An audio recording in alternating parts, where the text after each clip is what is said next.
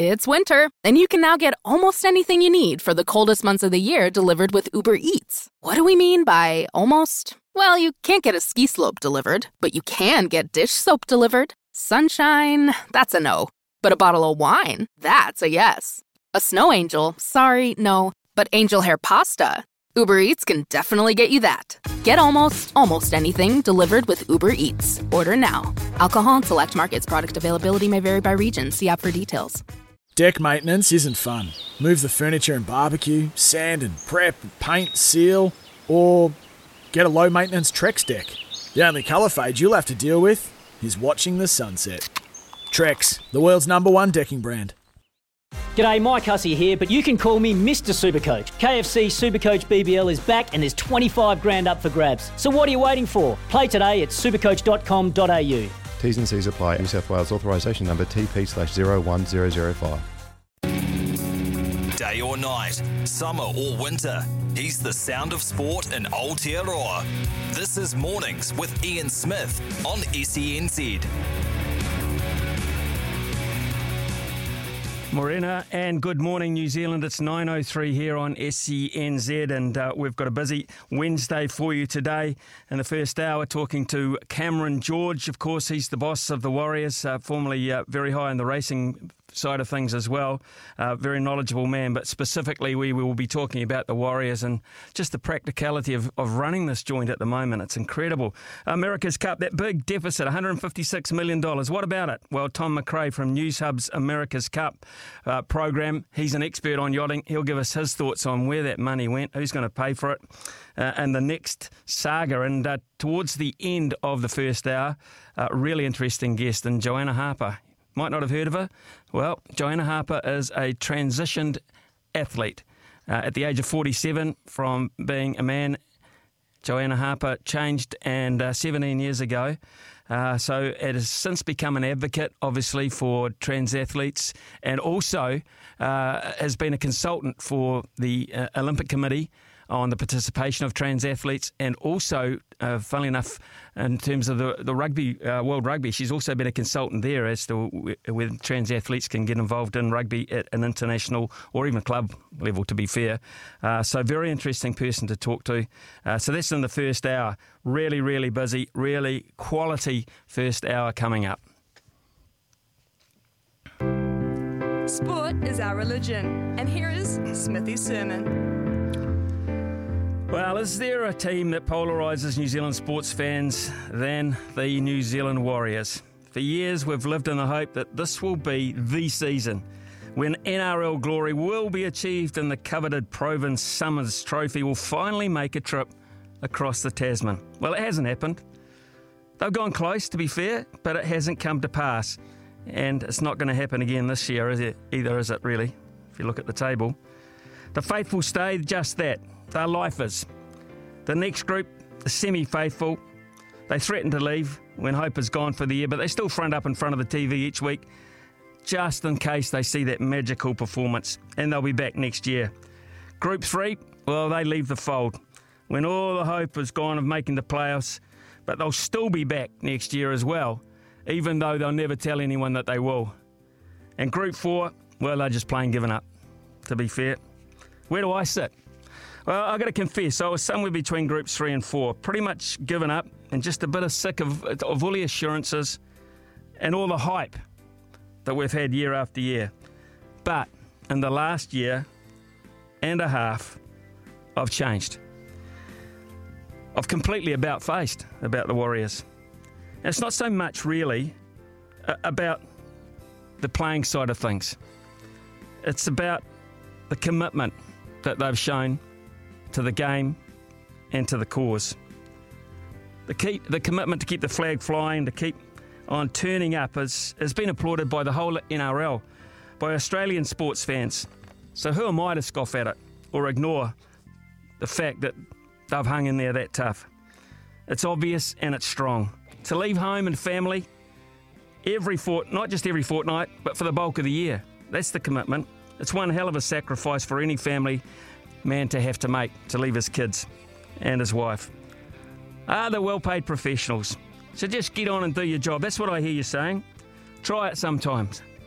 It's not easy to be away that long, I assure you. It can take your focus away from the job at hand. Often this season, the Warriors we know have flattered to deceive. They've bombed games, squandered opportunities, and too often let themselves down.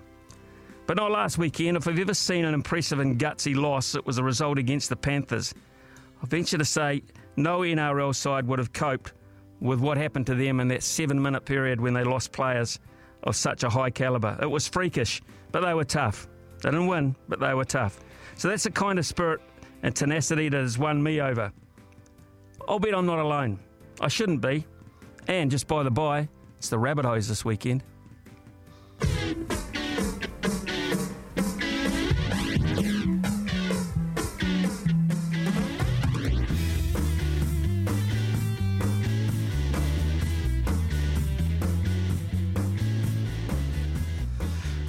It is 9.08 here at SENZ uh, Wednesday morning, and uh, we've got uh, Cameron George on the line. Uh, Camo, first of all, welcome into the show. Explain exactly where you're at at the moment uh, because it's bit hard to keep up with your movements. It is, Smithy. Thanks very much for the invitation, mate, and all the best for the new gig. Uh, looking forward to having you back on the airways, which is great. Um, mate, we're on the Gold Coast at the moment in, in the hub, locked away with four other NRL teams. Um, it's, it's, a bit of a different experience doing it this way. Uh, we got a phone call last Sunday night, a week ago, uh, after we played, and, and, and were told that we had to relocate by Wednesday. So we had to pack up 40 apartments. Uh, the family still haven't arrived on the Gold Coast yet. Um, they were due to arrive last Wednesday, but have been delayed, and hopefully they can they can arrive today or tomorrow. Um, so it's been a whirlwind, you know, 10 days or so, but it is footy, it is sport, and it is life. So we've just got to deal with what we've got to deal with at the present time and try and win a game of footy for our fans. Absolutely. I know that's uh, high on the agenda, but you can't uh, ignore the obvious. I mean, this has become basically a family for you, uh, an extended family, and a huge family at that. Uh, look, these are young guys. Um, they're impressionable fellas. You know, they've got families and they've got kids. Just how tough has it been? Uh, can you explain how, how hard some of these guys have had to cop it, uh, being away from their, their, their families for such long periods of time? And then when they get them there, they can't move them from state to state. Yeah, I think um, you know the, the ones that I've noticed that have been really struggling are the younger kids. Um, you know, they, they live very closely with their mother and father and brothers and sisters and so on. The, the older you get, obviously, you start to transition into other important parts of your life, whether you get married or have kids and they become your priority. So the, the younger kids are the ones that I, I see that are struggling the most. But you know, the whole group uh, have had to deal with so much um, since March of last year. So the compounding effect of of week in, week out, not knowing, uh, being unable to plan any further than a month down the track, has had their bear, it's had its bearing on, on all of us. Um, you know, our club's been ripped apart. Uh, our fans are in New Zealand. Uh, we don't, you know, get too many fans to games on the Central Coast. Uh, hopefully in Queensland we get a few more, but all of our commercial partners are back there. Our our really avid and die-hard fans are in New Zealand. They haven't seen us since August 2019, and you know the only connection we have with them really is through you know social media and media, and uh, things haven't been going our way on the you know on the field, and what that generates is, is a lot of negativity, and, and, the boys are you know sort of feeling that. So we're hoping that um, you know we, we, keep our head down and backsides up, and, and, and try and get some performances together that that without injury we can make our fans proud because that will really lift the boys. Coming home is, is huge, as you've just pointed out. Uh, have you have you given up giving them a possible date because it just appears to change day by day? Yeah, we haven't, Look, mate. There's two big questions for us, Smithy, right now. Um, it is when and how we get home. Uh, that's the other challenge. Uh, that's why moving from New South Wales was a given uh, because we're not going to be able to fly out of Sydney. Um, hopefully, the borders don't change here in Queensland. Uh, and secondly, to that is what happens next year. That's the biggest question for us because the appetite for the NRL for risk is very, very low. Um, and on that basis, you've seen how quick things change mm. and the impact it has on the competition. And if we, as a club, which we do, want to be in the competition, we don't know what next year looks like yet. So we're working through that now. Um, you know, so many balls in the air, but look, the reality is it's it's part of life. There's a lot of other people that are worse off than us, and um, we've just got to work together as a group and come out the other end somewhere, somehow. Okay, so we've talked about the, the issues of, of playing and the, the feasibility of moving from time to time, but of course, the, the other issue is, is one that you've got to have your finger on the pulse of too costs and finance. I mean, we've got a headline around New Zealand uh, over the last 24 hours about how much the America's Cup has cost, and a lot of people have put that down to the virus, of course, and, and things having to change so quickly. Uh, how much has it affected the books? Millions and millions and millions of dollars. Um, you know, it goes without saying, you know, you have a, a, home base, and when you play and you leave out of that home base at Mount Smart Stadium, you generate all your revenue through game day ticket sales, through sponsorship, through through uh, you know merchandise, through connection with the community. That's how you generate interest in sales in a sporting landscape, which you well know um, when you take that all away and you put us in a um, in a region that's you know rusted on fans of many other clubs, i.e. the Central Coast of New South Wales, you know we're only averaging two and a half, three thousand people there because they weren't fans of ours, and, and we couldn't we couldn't just turn them overnight. Mm. Um, so we tried different things, and it you know it worked in parts, but there's no place like home, mate. Um, you know that's where we belong. That's where we make our money, and that's where our fans are. And and we've got to get back there to get back up on uh, get the books back up to a, a, a, healthy level. But we've had tremendous owner support through Mark Robinson and Rob Croot at Autex. They have not walked away from the responsibility. We've managed our costs the best way we can, and we've had good support from Sport New Zealand and and our sponsors. So really appreciative of that. But until we get home and get going again, mate, we're, we're going to be in the hole again next year unless we're back home. Yeah, well, let's hope it's sooner rather than later, mate. Uh, on another issue, uh, Phil Gould has gone, or he's uh, gone to the Bulldogs. You had him in a consultancy type role. Two things. Um, did, uh, did you get value for money? Were you happy with it went how it went with Gus? And, and are you looking at an immediate replacement? Mate, we, we got so much out of Gus, and that, that's another byproduct of COVID. He's been with us for 14 months and been able able to only get to New Zealand twice. So it just wasn't, you know, it was working for us, but it wasn't working for him because it just he wasn't being able to put in what he needed to put in to get the results for us. Um, it, we got value for money, no end. He, he, I love him, mate. He's just outstanding, and, and he's still going to help us in the quiet um, and guide us through things we need. But the reality is we're not going to try and replicate it. There's only one Gus Gould, um, you know, so he's given us a really good framework to work with. So we've got some staff that will will make sure that oversee that and, and roll it out. Um, but you know, down the track, if we come across someone that we think is going to add value in that regard, we will. But at the moment, mate, I've got no interest. There's, only one Ian Smith and only one Gus Gould, and they're both legends of their sports, mate. There's only one Cameron George, and we're talking to him at the moment, at the moment folks. It's 9.15. Uh, okay, let's talk practicality here. Uh, the record has not been flash. It's not been what you want, I'm sure. You, you're, a, you're a winning man. So how much do you factor the record now going ahead – uh, where you are on the table. Uh, you've got uh, no home games, the prospect of no home games to finish off the end of the season. So, what, what are you factoring in looking ahead? Oh, I factor in just effort. Um, you know, for us, we've got a, a, a huge injury toll. I, I don't know who's run over the um, you know the cat or, or, got the bad luck, but you know we just continually get that that impacts on our squad, and we, we've started to develop a lot of the young kids through the system. But the one thing that you know, the one thing that they've all got is talent. The one thing that we can all, you know, expect is effort, and, and that's what we're driving through the squad at the moment. Everyone's looking for us to fall over more and more and more. We don't believe that at all. Our boys are, are, going to use the next seven weeks as demonstrating to all and sundry that we're about effort, we're about commitment, we're about, about passion, no matter what the adversity is. And, and on the back of that, mate, if we can get a few wins and make our fans proud. Uh, that's what we want to do, and um, we'll do that in bucket loads over the next seven weeks. It's, it's going to be about effort and passion for our brand and, and, and our club. Tough time recently for Coach Nathan Brown, uh, particularly on a personal level, but uh, you've got to go past that. I'm sure he does too. Um, just how well do you see that relationship uh, uh in terms of uh, going ahead? Is that an issue you've got to look at, or you just, you're going to stay with Nathan Brown?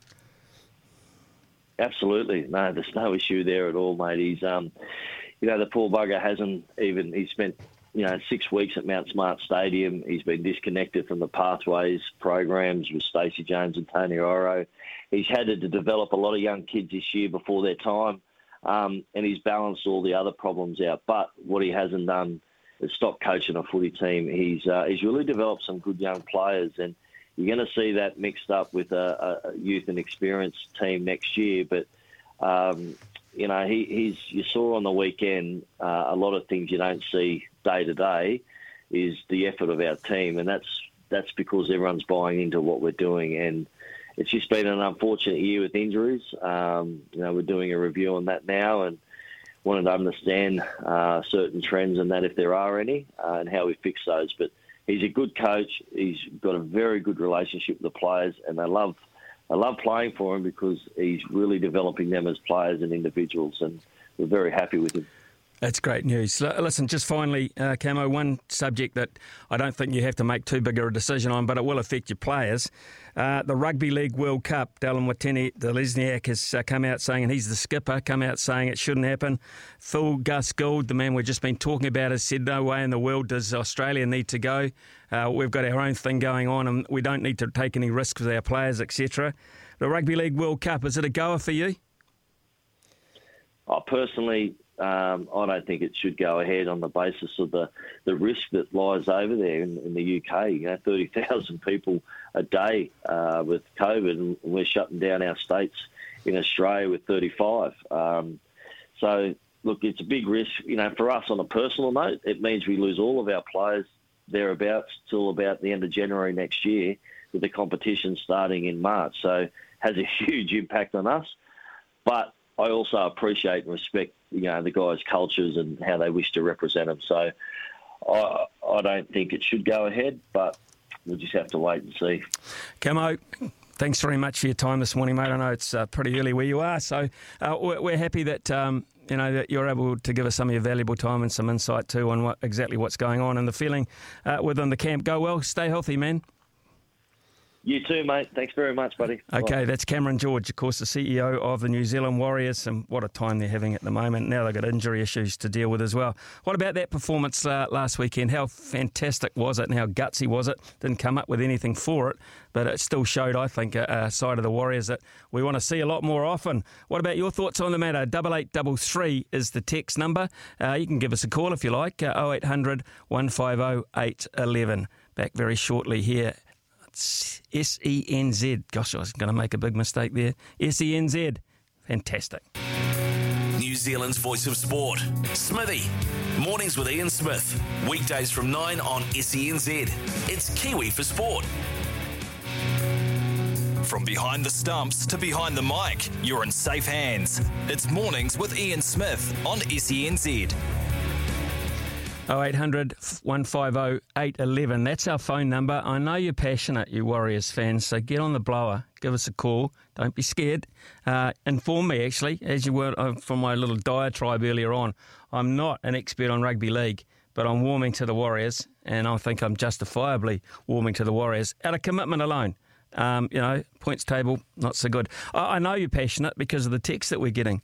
Gee, Smithy, I'm a passionate Warriors supporter seriously concerned we won't have a Warriors team next year. Obviously, financially, we're probably broke. If we do have to relocate the amount of players, who will pull the pin? Feeling for everyone involved. That's Hayden from Waipukurau, down uh, just a little south from where I'm living. Uh, Cameron, the effort is great, but wins matter. Our team needs to be tougher. They're not too comfortable in their nice. They're too comfortable in their nice hotels, uh, and I was, I'm not sure about that. I mean, I've stayed in a lot of comfortable hotels. You get sick of them, I promise you. Get the, get them back in New Zealand under the pressure of the local media and supporters. That will lift their game. They're trying. They're trying to do that, but the world says no at the moment. Here's an here's an interesting one. Yeah, uh, the Warriors need to get Wayne Smith in there to help with the talent development and the club culture. This is an interesting one, this. Uh, he helped Dave Dillon take Kobe from an average team to a back-to-back titles in their last uh, last two years, and, and, and, that's, of course, in Japan. Uh, that's from Zane. So if you're going to have a text, um, put a name to it. We love that. So, yeah, there's plenty of passion involved about that scenario there with the Warriors. Uh, so do give us a call, 0800 150 811. After the, the 9.30 news with Trudy, we're going to be talking talking to Tom McRae. Uh, of course, he is Newshub's America's Cup expert down at the village every day during racing, uh, around Team New Zealand, getting all the gossip on this latest news that's come to us in the last 24 hours. 156 million bucks. That's the deficit. They lost apparently 28 cents in every buck. They were looking to make 14 cents per every dollar invested profit. They lost 28 cents. You're going to pay for it, Auckland, or who's going to pay for it, Auckland? Tom McRae might have uh, some ideas on who's going to actually foot the bill for that. Uh, and we'll talk about uh, the prospect of it ever happening here again. On the back of that, you'd have to say probably not. What do you think, John? Yeah, Smithy, I, I was against it right from the start anyway. It's just rich boys and their toys, and they are toys now. They don't even sail them, they're up on foils. You know, well, where's the spinnaker? Yeah. Uh, where are the guys actually sailing the boats? It's just gone so far away from your regular sports fan into these billionaires with their technology. I've just got no time for it whatsoever. And then they've taken my rates to pay for it and my tax money through the government so I'm paying for it and I'm not getting any of that money back. The whole sell is like, oh, we're going to have 10 teams here challenging for the cup. They're going to mm. bring in all their boat builders. It's just going to go off. We're going to make so much money off this. And I get COVID came and we didn't get maybe the tourism that we expected, but who travels around the world anyway watching America's Cup? Not many people I know. So really, it was going to come down to getting those teams based here, bringing their people here and working and paying taxes, and that's how we were going to make this money. But it never happened, Smithy. And so I know a few people had fun during it. We won. That was great. And they were nice sunny days, and people got to go out and watch these toys go around the water. But I don't want it back. I don't want it back. Grant Dalton doesn't want to give it to us back at a cost price. He wants to make money. He's a businessman. He's not a captain of a New Zealand team. He's not a coach of a New Zealand team. He's a businessman. He's Emirates guy. He's a sponsorship guy. Team New Zealand is not Team New Zealand. It's a fun business boat venture that should be taken overseas. And as far as I'm concerned, good riddance, Smithy. Okay, don't sit on the fence, will you? hey? I, I gave you a silch warning about that. You've come at me. I've come in hot. Like a, a, a, bull in a bull ring. Yeah, at least. So quite clearly, you're not too happy about paying some of the 156 million being as an Auckland ratepayer, John. No, I am certainly not, Smithy. So I'm looking forward to Tom McRae giving us um, some answers about why we went so far over budget. It's just an absolute blowout. I, like your point about uh, the foils. I mean, I fell in love with the America's Cup. I go back to Bond, Bertrand, Dennis Conner, the great names back then, probably to New Zealand being involved with it, actually. One of the great sports books is Born to Win. John Bertrand, how they won the America's Cup in the end, uh, off and broke down uh, Dennis Conner, and it was just one of the great sports books to read. Uh, so uh, I go back a long way, but then it was about sailing. It was about the wind, what sail to pick, uh, how to read the breeze, uh, you know, and then the crew work, more crew on the boat. Uh, you know, who, who jammed that rope? You know, what happened there? How come the spinnaker blew out? We've got to replace it in no time at all. So those are the issues that seem to have disappeared for me. I'm behind the times. Maybe Tom McRae can help me catch up. Here's Trudy with the news. The all new SENZ. It's Kiwi for sport. It's 9.30 making SENZ news this hour. Nine crew members on a container ship docked at the bottom of the South Island have now tested positive for COVID. The Mattina came into Bluff on Sunday through Jakarta from Fremantle. Meantime, South Australia has now joined Victoria and New South Wales in COVID lockdown for the upcoming weekend as they battle the fastest spreading Delta variant of the virus and more COVID cases in the athletes' village in Japan. Mexican baseballers are now isolating after some of the team tested positive for the virus. 1,387 new cases in Tokyo yesterday, with Games chief Toshiro Muto not ruling out canning the Games if cases spike further. One of New Zealand's most dangerous stretches of road, State Highway 3 from Hamilton through Taranaki to Palmerston North, has been allocated $82 million for rejigging to prevent further crashes. SENZ SENZradio.nz Sport coming up. The SENZ app.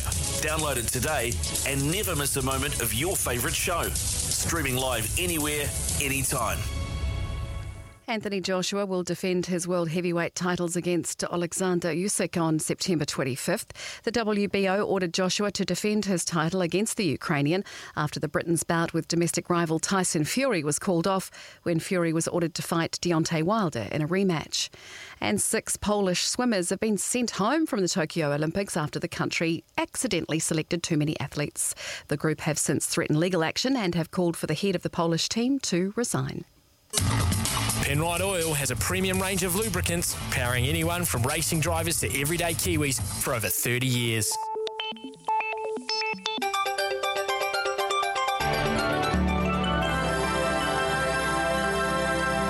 Long fine breaks for our Wednesday after scattered showers clear away today for the North Island. To the south, wet on the west coast, briefly heavy this evening too, but fine Canterbury through to Southland. And from 6 tonight, we go across the ditch. The captain's run with Cam Smith on SENZ.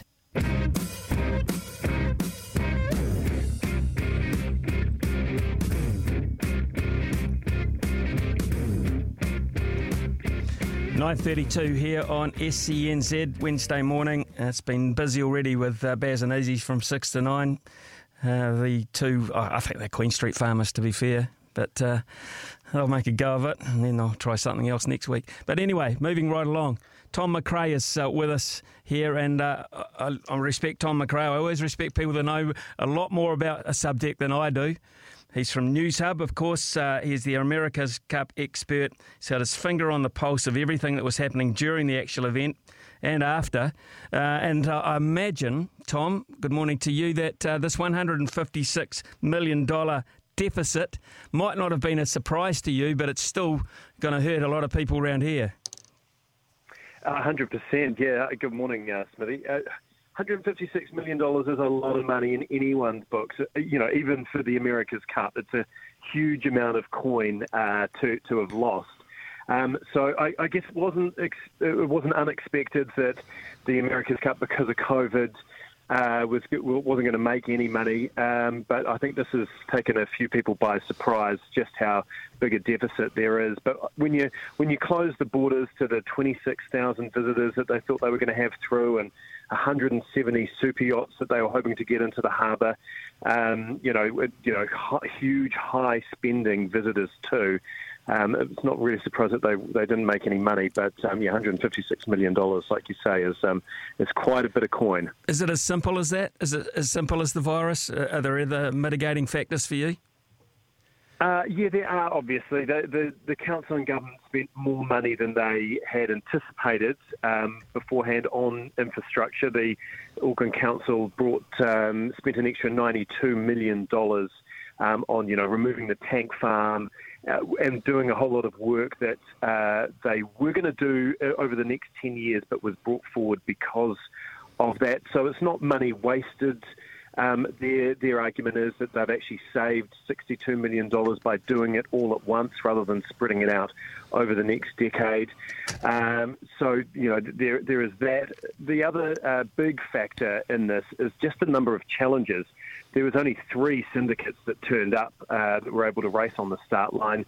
Uh, Team New Zealand, when they first won it and first announced, you know, the protocol that we're going to be racing in these you know, incredible mono hulls. They were hoping to get up to 10 syndicates. That obviously didn't get anywhere near that.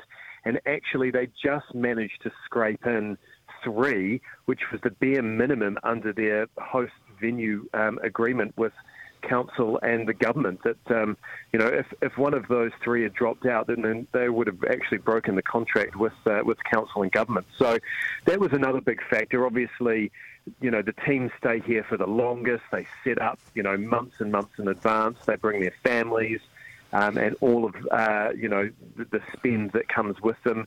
They, like Luna Rossa, hired an entire apartment building just for them and their families. So the more syndicates you have, the more money that generates and brings into the economy. So only having three was a was a significant factor as well. But COVID clearly was the largest Uh, um, okay. contributing factor to that loss. So that's been seven challenges, seven of the initial likely challenges didn't front. How many of those could you put down to the virus, or how many of those could you put down to the fact that they got the message very early, early on in the piece that this was going to be a very expensive event to partake in because of the technology and the fact that uh, you had to have every everything very much in your favour to be able to compete with the big boys anyway. So would that have been a factor in some of the drop off? Yeah, hundred percent. So the, the the number of challenges actually had nothing to do with COVID. That was all pretty much locked in before COVID hit. Uh, just because of the timing, I think a lot of um, there was, you know, talk of a second one, Stars and Stripes, out of the east coast of Australia, uh, an Australian challenger, a Dutch challenger, um, potentially a Spanish challenger. They all fell away to the wayside really, really early on in the process when they saw the design, just how much money you would need, like minimum $100 million just to get into the event, and that's without really even being a competitive team. Uh, and then they probably had a look at the challenges that were there. Um, you know, you, you look at Ineos, uh, really, really well funded out of the UK. Um, same with American Magic and uh, Luna Rossa, all with massive, massive money behind them, billionaires behind them. Uh, and, you know, they spent, you know, probably close to $200 million each on this. Um, and when you're talking about that sort of money, uh, you know, that's even when that's when billionaires even balk at the cost a little bit. So I think everyone just initially saw the design, uh, thought we don't know exactly if this is going to work, and we're going to have to pump in, you know, hundreds of millions of dollars um, you know, up front. Uh, and I think there's a lot of sponsors just sort of said, let's just see how they go for the first edition in these foiling monohulls and see what happens after that. So hopefully, wherever the next cup is held, there are more challenges. Uh, but unfortunately, it doesn't look like it'll be in New Zealand either. The immortal words, Tom, of America's Cup is still New Zealand's Cup. Is that true now? I mean, we're, we're never going to have it, are we? To be honest, unless there's a giant Father Christmas comes along or something changes along the way, uh, we're not going to have it. Grant Dalton put what uh, he turned down hundred million dollars. Uh, that clearly wasn't enough. So, and he would have seen, he would have known about this hundred this deficit a long time before any of us knew about it. To be fair, so uh, it's it is New Zealand's cup because we basically, you know, we, we have the trophy, but we're not going to host it, are we? I can't. Oh, this time, no. Uh, They they have haven't outright rejected the, the hundred million dollar offer from, Okay. from council and, and government, but they have said that they will now the exclusive negotiating um, uh, three month window uh, is over. They don't think hundred million dollars was enough. Uh, they were looking for probably double that. So now they're looking offshore. If they can find a better offer from Dubai or the Isle of Wight in the UK or somewhere in China or somewhere along those lines, you know, in Europe, somewhere maybe Valencia again, then they'll take the money because they say without that cash, they can't keep their team together and put up a successful defence. Uh, whether you buy that or don't, and you just look at them as you know they just want to get as much money for themselves as, as they possibly can, um, depending on how cynical you are. Uh, but at this stage, it, I'd be very, very surprised if the next America's Cup is held in New Zealand. And even if Team New Zealand do win it again offshore, say somewhere like the Isle of Wight, it, the, the longer it stays away from New Zealand, the harder it will be and more expensive it will be to, to, to bring it back to, to the country. And, and I just don't know if there's the appetite to from council and government to, to fork out even more money. Um, especially when they're left holding the can of $156 million. Yeah, and that's a figure, Tom, that's going to haunt a few people for a while 156 mil. Hey, mate, thank you so much for your input this morning, uh, your honesty about all uh, where you think it's going to go and uh, how it's going to pan out and uh, the, the, the decision making process coming up in the next few months, of course. But uh, hopefully, maybe still New Zealand. We haven't given up hope, but uh, in all likelihood, Tom McRae says. Probably not, folks. Tom, thanks very much. It's uh, Tom McRae, Newshub's America's Cup expert. Uh, our text number is 8833. Uh, our phone number is uh, 0800 150 811. Uh, we'd love to hear your feedback on that. John Day, how about this? Boy, that John Day knows how to put into words the way so many of us feel. Did you write this? Or have you got an Uncle Pete in Nelson? Well done, that man. Mate, you're paying, you, Smithy, are paying for the America's Cup. It was funded by the central government, not just the Auckland Council. So that's your taxes with an expletive there. Uh, that's from Jamie Wall. Uh, and Tony says, Hi, Smithy. I totally agree with JD. The Auckland City Council and the government should have got Grant Dalton and co to sign a contra- contract stating that if the instra- infrastructure was built, then the Cup stayed in New Zealand for as long as Team New Zealand retained it. That's an interesting point of view. Uh, Tony, thanks very much for that. Uh, if you do call in, folks, uh, just reiterate that number 0800 150 811. You could be the caller of the month. And uh, at the moment, you haven't got a lot of competition, it's fair to say. If you come up with a cracking subject and a cracking call, you could be off to Perth uh, to watch the Bledisloe Cup. Return flights for two, two nights accommodation, uh, breakfast, pre game function, including food and drinks. Premier reserve seating involved as well at one of the premier stadiums around the world, Optus Stadium. Promise you that. Thanks to Ballpark Entertainment on SENZ for your support there. We'll be back very shortly, hope we, hopefully with a call or two and some more texts and maybe some more forthright opinion from John Day since you're so damn popular. This is Mornings with Ian Smith on SENZ. It is 9.47 here on SENZ on this Wednesday morning. Some pretty hot topics uh, for you to call in and talk about. Toddy's on the line from Northland. Morning, Toddy. Hey, Smithy, how are you? Yeah, good, mate. I'm very, very good. I'm happy I'm not an Aucklander at the moment. I know that some of the money's going to come out of my, my wages anyway, but uh, Auckland might be suffering a bit more.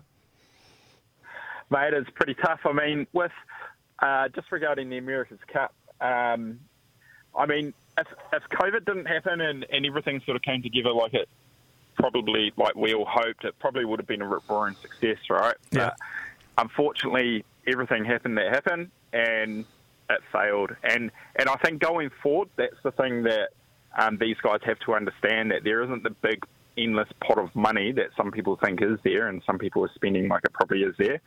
Um, they, they can't throw that sort of money back at it again, and ratepayers and, and everyone else and council and, and all that they they want a return on, on that money that they put in, um, and it just hasn't happened.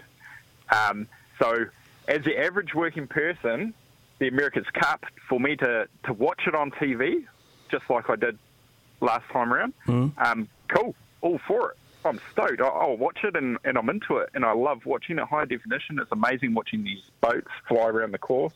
It's awesome. But to say, yeah, let, let's chuck hundreds of millions of dollars in it to get it back here, no chance. Yes, No- uh, interesting no, no point. chance. interesting point you make about the money. Uh, Fourteen cents in the dollar they forecast making. Every dollar they invested, they were anticipating making fourteen percent on their money. That, that's a great return in any environment. They've ended up losing twenty-eight cents in the dollar. Uh, that's the fact of the matter. Uh, and I think, Toddy, to be fair, looking forward, if you're organising anything big these days, anything big which possibly involves uh, uh, input from outside of, uh, of New Zealand, anything where you're expecting people to come and participate or whatever, uh, you've got to factor that in now. And we don't know how long, how far forward you're going to have to do that. Yeah, exactly. And and that's the challenge. Like they can say, oh, it's in two years' time, things could recover by then. Yeah, but we're making a commitment now in this in this climate, and chances are it's, it may not be back to where we want it to be. So. Anyway, um, as, as a watcher, right into it, I'll watch it on TV no matter where it is. It's, it's all good. Great. Well, you're in the majority. Uh, you know, the, this, the, the, specific yachty, knowledgeable yachty people uh, and the minority in this country. It's it's us, and I'm I'm with you on this boat. Uh, and that's a bad pun, but uh, we we basically we're we're in the majority, mate. How, how do you stand? How do you stand on the Warriors in, in a, a similar scenario? Really, Oh. Cameron George is saying it's cost us millions. It, it would have. And go the mighty Warriors, firstly. Um, and I think as a season ticket holder for a long period of time, and we've always been club members in one way or another, um, for this to happen is absolutely devastating as, as a fan. Um, and I think um, the biggest concern as a fan and you know someone who, who goes to the games and all that sort of stuff is will there be a club based in New Zealand next year and if not will they survive um, or will they have to come back in, a, in another form or another um, that, that's probably the biggest concern um, and I know that's probably on the extreme end but I think it could be a reality. But as far as I go as what's happening on the field, I think especially that game in the weekend, like with what happened with the injuries and stuff like that, you couldn't really ask for a better performance. And you've got to remember that these guys aren't. There's no support over there for them. Um, other than sort of what they're hearing through the social media channels and all this, and to be honest, it's probably not that great anyway.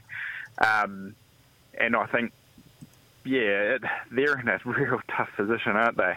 Um, and I think you've just got to watch every game and sort of take it at face value and say, look, are they putting the effort in? Yes. Are they going to beat teams like Manly, Rabbitohs, Panthers?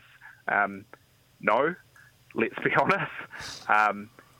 Yeah, and, and, that's sort of where I'm positioned with it. You just got to sort of take it face value and, and just look at the effort they're putting in, and, and hopefully there's a few good moments that come for the rest of the year. Yep. Toddy from Northland, you sound like the kind of bloke I'd love to have a beer with. I think we agree on about 100% of the things that you've just said. Uh, thanks for your call. Uh, and uh, from my money, at the moment, you're a hot favourite to be going to Perth, brother. Uh, you can go and watch the All Blacks. So thanks very much, Toddy, for your call. Folks, make sure that uh, you call in too to be part of that uh, opportunity to win that great prize. I'll be back shortly with my multi. I'm 0 for 2. I'm dark. From behind the stumps to behind the mic, you're in safe hands. It's Mornings with Ian Smith on SENZ. You got to know when to hold up, know when to fold up. Smithy's multi. Know when to walk away, and know when to run. Bet live on your favourite sports. Download the TAB app it's today. Been pretty average performance, to be fair. Uh, I'm guilty. Yesterday, badly let down by the Dodgers bullpen. They were hanging in there for a long period of time and they folded and gave away four runs in one innings, and uh, that was the end of the penny section. So today we're going to go a triple multi and have a go to see uh, if we get our first success. Big game of basketball today in the NBA. It's game six of the NBA Grand Finals. Uh, Milwaukee Bucks are at home. If they win today, they wrap it up. They'd dearly love to do that, and I think they will at a buck fifty. I think they will beat the Phoenix Suns, who have been brave but they won't be good enough today. Michael Ymer, we had this yesterday, but the game was postponed. So we're going to go in tonight. I've got faith in Michael. Good bloke.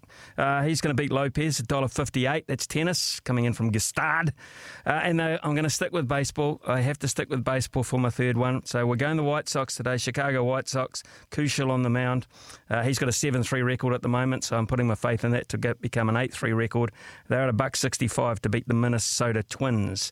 Uh, that's at $3.91, that multi. So uh, don't forget, if you're going to have a, a punt, do it responsibly. tab.co.nz. That's uh, the app you want to go to.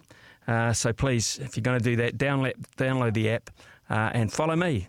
Follow me. Uh, on the subject of apps, actually, uh, download our one, SENZ. Uh, and that is because it'll give you the information on the frequencies around the country. The, the reason I say that, I've, I've, watched a lot of texts come in, people listening on the app, uh, are they wanting to know what our frequencies are? They are there on that app, SENZ app. So that's important for, for you to know. So get that on their phone, uh, and you can hear the program quite clearly if you're driving along and whatever.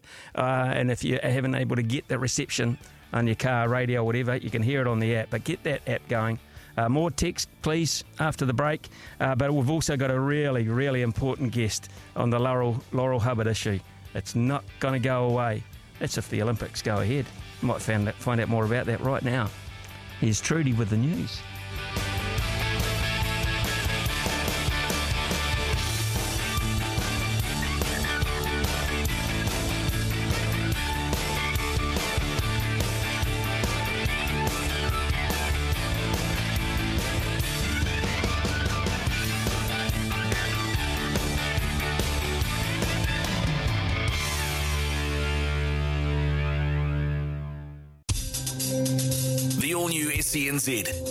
For Sport.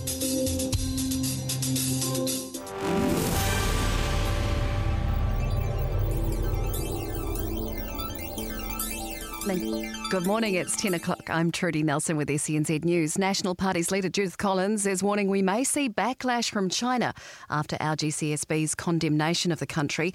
New Zealand has joined NATO and the EU in criticising what's described as malicious state sponsored cyber attacks by China affecting countries around the globe. Nine of 22 crew members on a container ship docked at Bluff have now tested positive for COVID. The Mattina came into port Sunday night through Jakarta from Fremantle, with authorities here questioning why it was allowed to leave Perth and then bring the virus to the bottom of the South Island.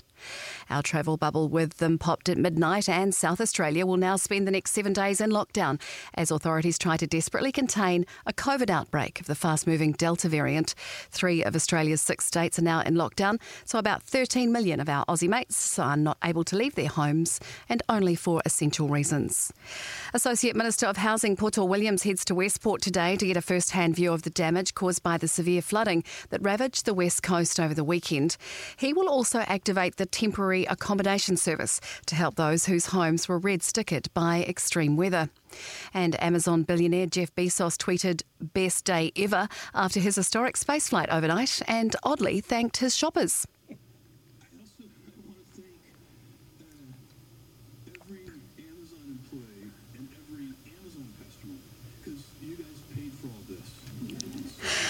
The world's richest man soared 107 kilometres above the Texas desert aboard Blue Origin's new Shepard launch vehicle, and he has returned safely to Earth, ready to bring his new era of private commercial space tourism to the masses. Oh, that's if you have a cool 400 grand to spare. SENZradio.nz Sport coming up. The SENZ app. Download it today and never miss a moment of your favourite show. Streaming live anywhere, anytime. All Blacks lock and Sky Super Rugby Trans Tasman winning Blues captain Patrick Tuipulotu has inked a long term deal with New Zealand Rugby and the Blues, which will see him leave for a playing sabbatical in Japan before returning home. 28 year old Tuipulotu, who has played 38 tests since making his AB's debut in 2014, has signed a long term contract through to 2025 for both club and country, the first All Black to do so. And New Zealand sprint star Eddie Osei-Nketia is in talks with the Crusaders rugby crew after his snub from the Olympics. Penrite Oil has a premium range of lubricants powering anyone from racing drivers to everyday Kiwis for over 30 years.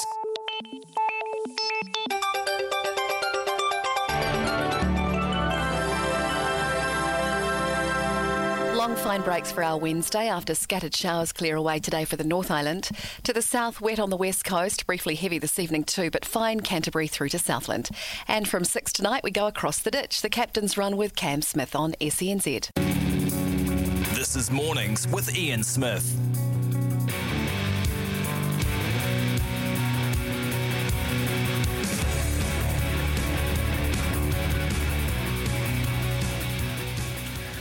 It is uh, 10.03 here, a Wednesday morning, lotto day, that reminds me. So I might have a spare 400 grand tomorrow morning to go on one of those flights. Yeah, right.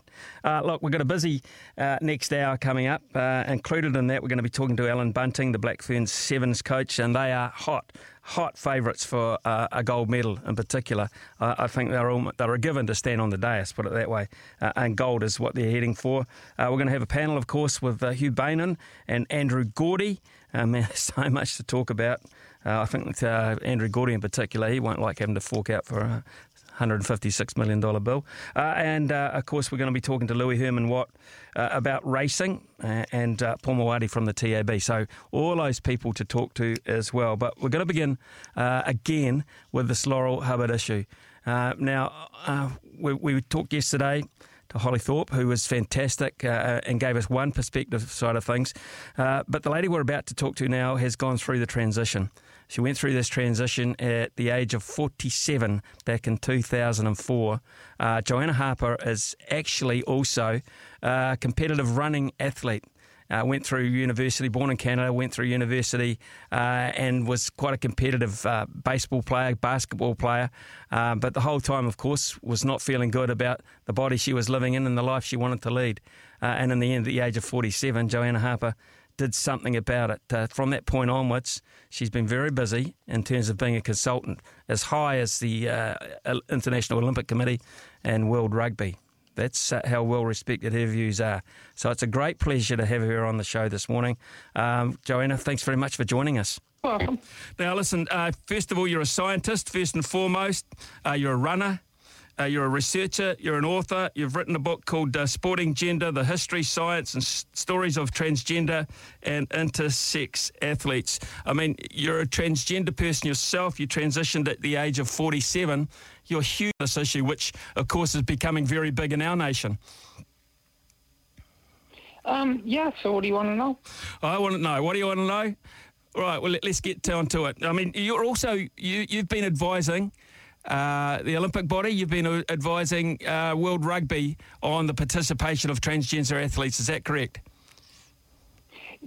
Those two and many other international sporting federations. So the, the rugby one in particular, rugby of course being our national sport, uh, the World Rugby Board basically said no to it. You argued against that. Um, why did you? Why were you so adamant about transgender athletes taking part in World Rugby? Well, first of all, I think World Rugby has a, a very justifiable concern over safety. Trans women are, on average, taller, bigger, and stronger than, than cisgender or typical women, and, and so World Rugby is, is has a valid concern. However, I don't think it's necessary to entirely ban trans women from, from international level rugby. In, in fact, no trans woman has ever qualified for her national team. So, so no trans woman is actually getting banned by this ban, but I suggested limiting each national team to one trans woman. Thereby, very few tackles would be made by trans women, and any risk from them would be small. And their reaction to that was no. That's correct. well, look, if we go from rugby across the, the subject, uh, which is on a lot of people's minds in New Zealand, and that's the participation of of uh, Laurel Hubbard and uh, the weightlifting at the forthcoming Tokyo Games. Uh, it's all about, I think, educating the New Zealand people about hormones, testosterone, levels of which, uh, and you're very, very qualified to talk about that. At this stage, the levels of hormones uh, of uh, men are 10 to 15 times greater than those of, of women, correct? So that, you know, men run faster at this stage, larger muscles, denser bones, leaner body mass. Is, is that the way you see it in terms of Laurel Hubbard and weightlifting? Well, Laurel Hubbard isn't a man. But everything you said is true about men. But trans women who go on hair, hormone therapy lose muscle mass, they lose strength, they, they lose many of the attributes um, that, that cisgender men have. And even before trans women start hormone therapy, trans women are less strong on average than cisgender men. So, so it, it's wrong just to look at this in terms of men versus women. The important question is, you know, what attributes do transgender women have? And, and that's something we don't entirely know. But um, Laurel Hubbard's in a field of 14 athletes. She's not going to win. She may place anywhere from third to 14th. is, is that not a reasonable competition? What say she was a medalist? I mean, uh, if she if she stands on the dais, uh, I mean, with, it's already been protests in London. You would have read about those outside the High Commissioner's uh, New Zealand High Commission office. Uh, there have been petitions signed uh, in this part of the world. Uh, it's very much. Uh, I think because we're so uneducated on the subject, it's very much against Laurel Hubbard taking part. If she was uh, to perhaps succeed and perhaps get a medal and stand on the dais, does it make the subject even more volatile? Absolutely. Um, you, you, know, and, and I have mixed feelings about it. I'd, I'd like to see her do well. Um, but but yeah, the the dividing line is a medal. If she stands on the, as you say, it will inflame passions even further. So. Uh, uh this is basically, uh, I mean, uh, in your case, you'll be whilst you've got reservations, you'd be really excited about this, surely, because this is a litmus test, isn't it, on the world stage? This is, this is um, really, really big from a transgender point of view. Yeah, Laura will be one of three transgender athletes in Tokyo, and there's never been an openly trans athlete at the Olympics. Uh, Canadian footballer Quinn uh, will be playing, and um, American BMX freestyle rider Chelsea Wolfe will be an alternate. Um, but all the attention is going to be on Laurel. Uh, my point of view uh, is, is I, have thought if, if it wasn't weightlifting, say for instance, uh, Laurel Hubbard was involved in a contact sport, perhaps say boxing. Now you've had a great debate, I think, uh, with Piers Morgan on this subject uh, over, over Floyd Mayweather. In fact, if, you said if, if you if Floyd Mayweather had one year of transitioning, you would be happy, happy for him to fight a woman. Uh, uh, is that the case? Well, that's not exactly what I said. First of all, um, while trans women are taller, bigger, and stronger, we divide sports like weightlifting and and uh, boxing into weight categories, and, and so trans women aren't going to be bigger than the women in the weight category. And while trans women are stronger, we don't know for sure if trans women are pound for pound stronger. The problem with that potentially comes in with the very largest weight category. And, and this fictitious, I should add, Floyd Mayweather um, is, is, is someone who would be hugely outsized compared to the largest women's weight category. And so there could easily be a, a big mismatch based on size. What I said to Piers was if there was somebody who was equally sized to this fictitious Floyd Mayweather, yes, I would be okay. And and size not just like in fat, uh, you know, a, a large woman, um, you know, maybe like Valerie Adams sort of type woman who wanted to get in the ring with this fictitious Flo Mer- Merriweather, then yeah, okay, I'd be okay with that. okay, let's uh, let's uh, take a, a, another look at it. Then, what qualities a person who is transitioning, do they retain? okay, from, from going to male to female, uh, and you, we're talking post puberty here or later in life, obviously. So, what, what qualities or, or what strengths, etc., in, part, in terms of their body, do they retain? Do they not lose? Well, height. Height's not going to go away at all. Um, bone mass changes really slowly, but uh, bone mass is kind of a two edged thing. It can be protective uh, it can be something you build muscle on, but you also have to move that bone mass around. And trans women lose strength; they lose aerobic capacity. So that this bone mass may actually hinder them in terms of quickness, recovery, and, and other things. So, so the bone mass thing is kind of a wash. Trans women will maintain some amount of strength. The entire strength advantage for trans women won't go away. We're not really sure yet how much is maintained. So, in essence, Joanna, what you're saying is, uh, and I, I, I, sort of glean this from from uh, what you've been talking about. There's more, uh, is there's more disadvantages actually uh, from your point of view for a transgender athlete than there are advantages because that is the big argument, the advantage scenario. Well, I'm not sure I'd say more disadvantages in terms of physiology. That may not be true, but you know, trans people have all kinds of disadvantages in life that aren't physiologically based. Uh, trans people are only one sixth as likely to go out for organized sport to start with because of the discrimination they face. So, so yeah, trans people have a lot of disadvantages. There are some advantages, and we're not entirely sure yet how all this works out. Joanna Harper, thank you very much for your time. Uh, well researched, of course, out of Loughborough University in London, transgender runner herself. Uh, Joanna, thanks very much uh, for giving us those thoughts. It's, uh, it's really important that I think New Zealand people become more educated over the whole thing. And I, I guess, like all of us, you'll be watching Laurel Hubbard very, very carefully. Very carefully. Thanks for talking to me. Uh, and thank you very much indeed. So Joanna Harper there, um, and she works out of Loughborough University in London, and is full time a scientist looking into uh, the transitioning of uh, athletes, uh, the advantages, disadvantages, whatever, and uh, obviously firmly in the camp there of. Uh, of Laurel Hubbard, and a lot of people are, um, but more people aren't at the moment. Uh, are we changing your mind? Send us a text, 8833. we'll get to the other side of the, the ledger as well as time goes on. Not that far away, It's not that far away, the Olympics, not that far away for Laurel either. Okay, right, uh, coming up uh, in the next uh, half hour or so, we've got Alan Bunting, Blackfern 7 coach, uh, and the panel.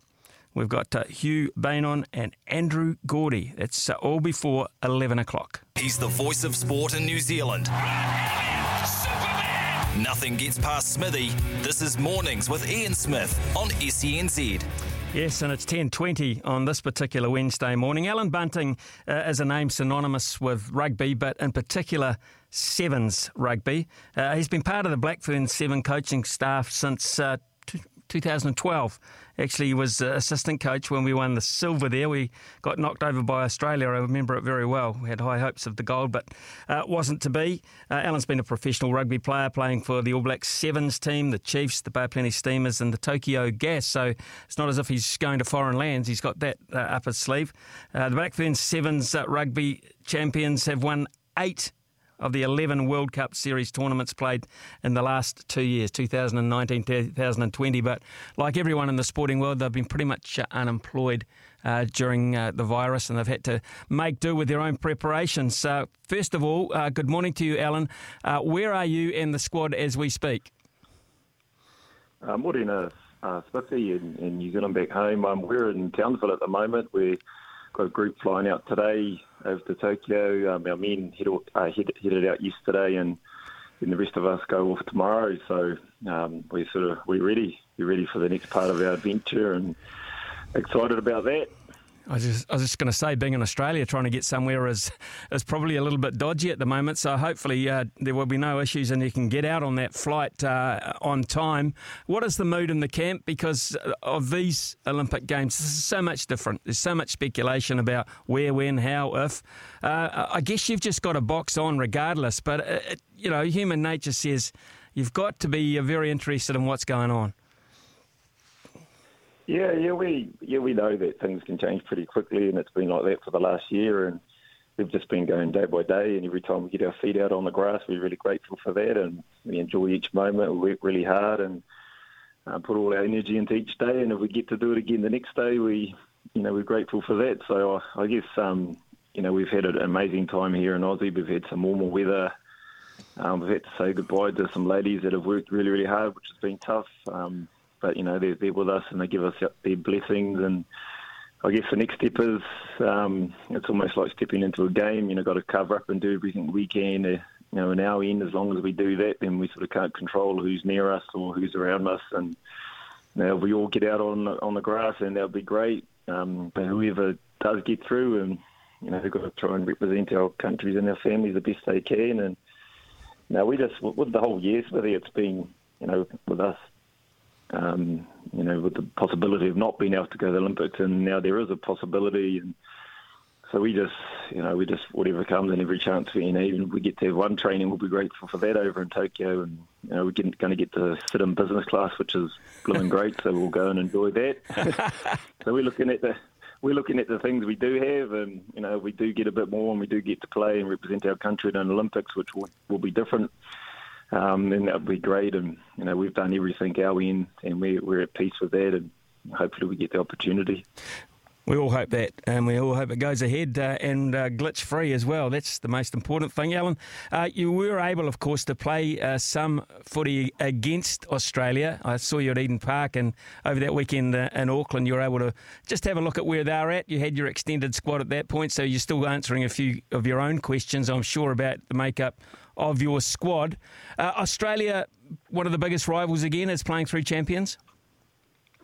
Yeah, they're, they're a good um, yeah sevens team. They have been right throughout you know the first cycle and, and this cycle, and certainly stamped their mark at the Olympics and, and thoroughly deserve that. Um, but yeah, we, we sort of got to a point in Auckland where we were um, yeah, going through a, a, bit of stuff, and we were looking at certain players and that we you know, we're pretty certain about. You know, we've had some ladies doing the job for a long time. We had a lot of faith, and we've got some really good depth growing. So we, you know, since Auckland, we wanted to really evolve and, and work on a couple of things, and it sort of meant narrowing our focus for us and going back to what's been really successful for us, and and then working on a few, putting a bit of icing on the cake if we get a chance to play at the Olympics. So we're really happy with our evolution over that since Auckland to, to now, and and um, this little bit was about preparing for the teams that we um, should be coming up against uh, in uh, in the first couple of days, um, so we can take care of that. We'll get, we'll get a good look at the, the other teams and over the you know the first couple of days that we might um, jump into. So most of our energy's gone into us and what we can control and what's been successful for us.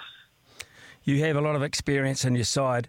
Uh, I watched uh, as you played those matches in that weekend uh, over Auckland. Uh, you were dominant, uh, I think, but you were holding things back. Is that fair to say?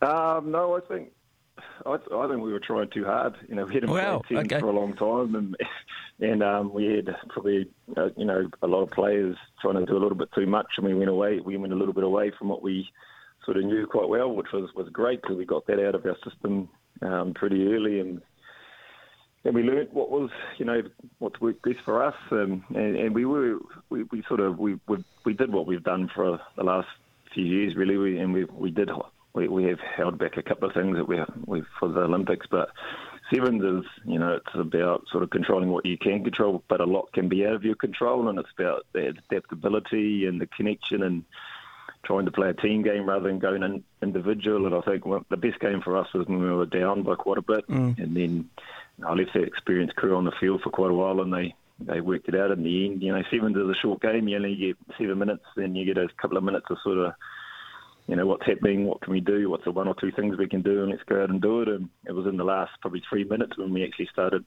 playing how we wanted to play. And, you know, 40 minutes is actually a long time of your, of your patient and your, you play as a team and things start panning out and then you assess what we need to do and, and go. So, you know, we got, got some real good learnings. And, you know, biggest thing with, with sevens is we try and rush. Sometimes you can really try and rush to that victory, but you've got to, you've got to work on patience and tolerance and, and have faith that you know one point will do the job. It doesn't need to be ten or twenty or thirty points.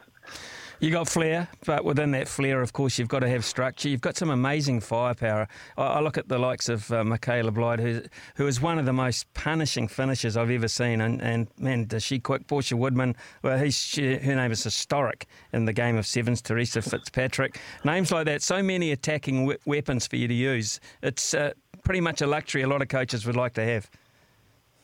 Oh, yeah, we're, we're certainly blessed, um, you know, with the talent that we have here, and that's certainly not my fault. You know, that's the fault of their ancestors and their parents, and you know, our job is to, to bring that to life as much as we can on and off the field. And yeah, we're certainly very, very blessed with the talent. And you know, it's not, you know, those players certainly finish really well, but you know, they've got to get the ball and get the ball in a bit of space, and they we're pretty lucky they don't need much space, but there's a lot of work that goes on in the inside to be able to, you know, produce that because the players are really, the other teams are really aware of the talent we've got, and um, so the players around have to work really hard to make sure they get the ball. On that subject, you've got a, uh, you have a work, workhorse, you had a workhorse, uh, a terrific one in Niall Williams, lost to a neck injury. Uh, that was a blow for the squad. Uh, how have you managed to look at uh, compensating for that?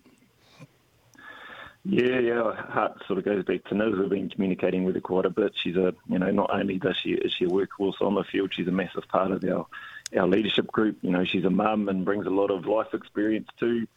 But yeah, we've been we've been working really hard over the last four or five years with growing depth too, and you know, we've got some young ones that are really pushing the ones that have been there for a while, which is great for the future of our team. And um, yes, we'll, we'll miss Niall. She's um, you know, she's got a mindset that she doesn't need reminding, and it's a really aggressive one, and just a determined like her body probably doesn't match what her mind wants to do. And I think that was a message: hey, you need to stop for a bit and look after yourself and look after your family. And yep. but we've got some real good young ones coming through that um, you know will bring us something a little bit different. But we certainly do miss Niall. 2.30 p.m. Uh, 29th, Thursday the 29th, uh, your tournament kicks off Pool A against Kenya. But before that, you have a presence at the opening ceremony. Uh, you've got a flag bearer. This is an amazing story, this, Sarah Hirini. Uh, this is such an honour to be able to carry the flag into the stadium. I know it's going to be a different ceremony this time round, but that uh, just an illustration of uh, the mana she's held in, uh, and what makes her what makes her so special that she's been given this honour uh, and and her presence in the squad. Uh, she's um, yeah, she's an amazing human being. She's just her loyalty. You know, if she believes in something, she'll just dedicate dedicate her life, mind, body, and soul to, and she's given that to the team. And you know, she inspires our team every day with what she does and what she says, and and a lot of young ladies around there in the world and and people and you know, for her to receive that, you know, you gave me goosebumps just saying that again. And when I first heard it before she knew, I, I couldn't sort of walk around her without telling her. And so I had to wait for a little bit. But when she heard, you know, she she was just absolutely shocked. And she's such a humble, humble young lady, and um, that's why our, our first group's going over today a little bit earlier, so that um, they can go and support Sarah however they can, and and we'll be watching back here, really, really proud, and um, yeah, we're, we're stoked for her, and she's certainly very honoured to receive that. Alan Bunting, thanks very much for your time this morning. Uh, you're wearing the favourites tag. Uh, you, uh, I've got to say, it's not always an easy thing to do, but uh, the confidence that exudes from your squad that I've seen firsthand, I think you're going to wear it very well, and uh, you'll be on the dais. I'm absolutely certain. Thanks for your time this morning. It is 10:30, and it's time for Trudy and the news. The all new SENZ. It's Kiwi for sport.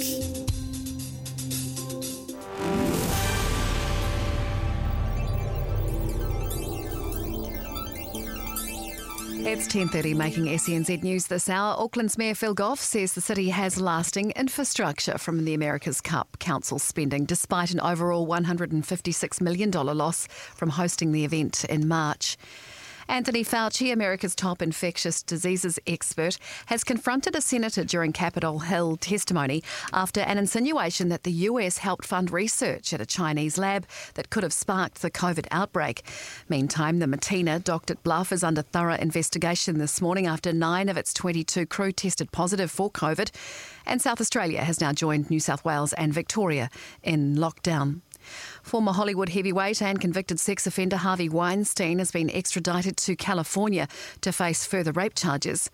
And researchers say wild pigs down under are having the same impact on our climate as a million cars.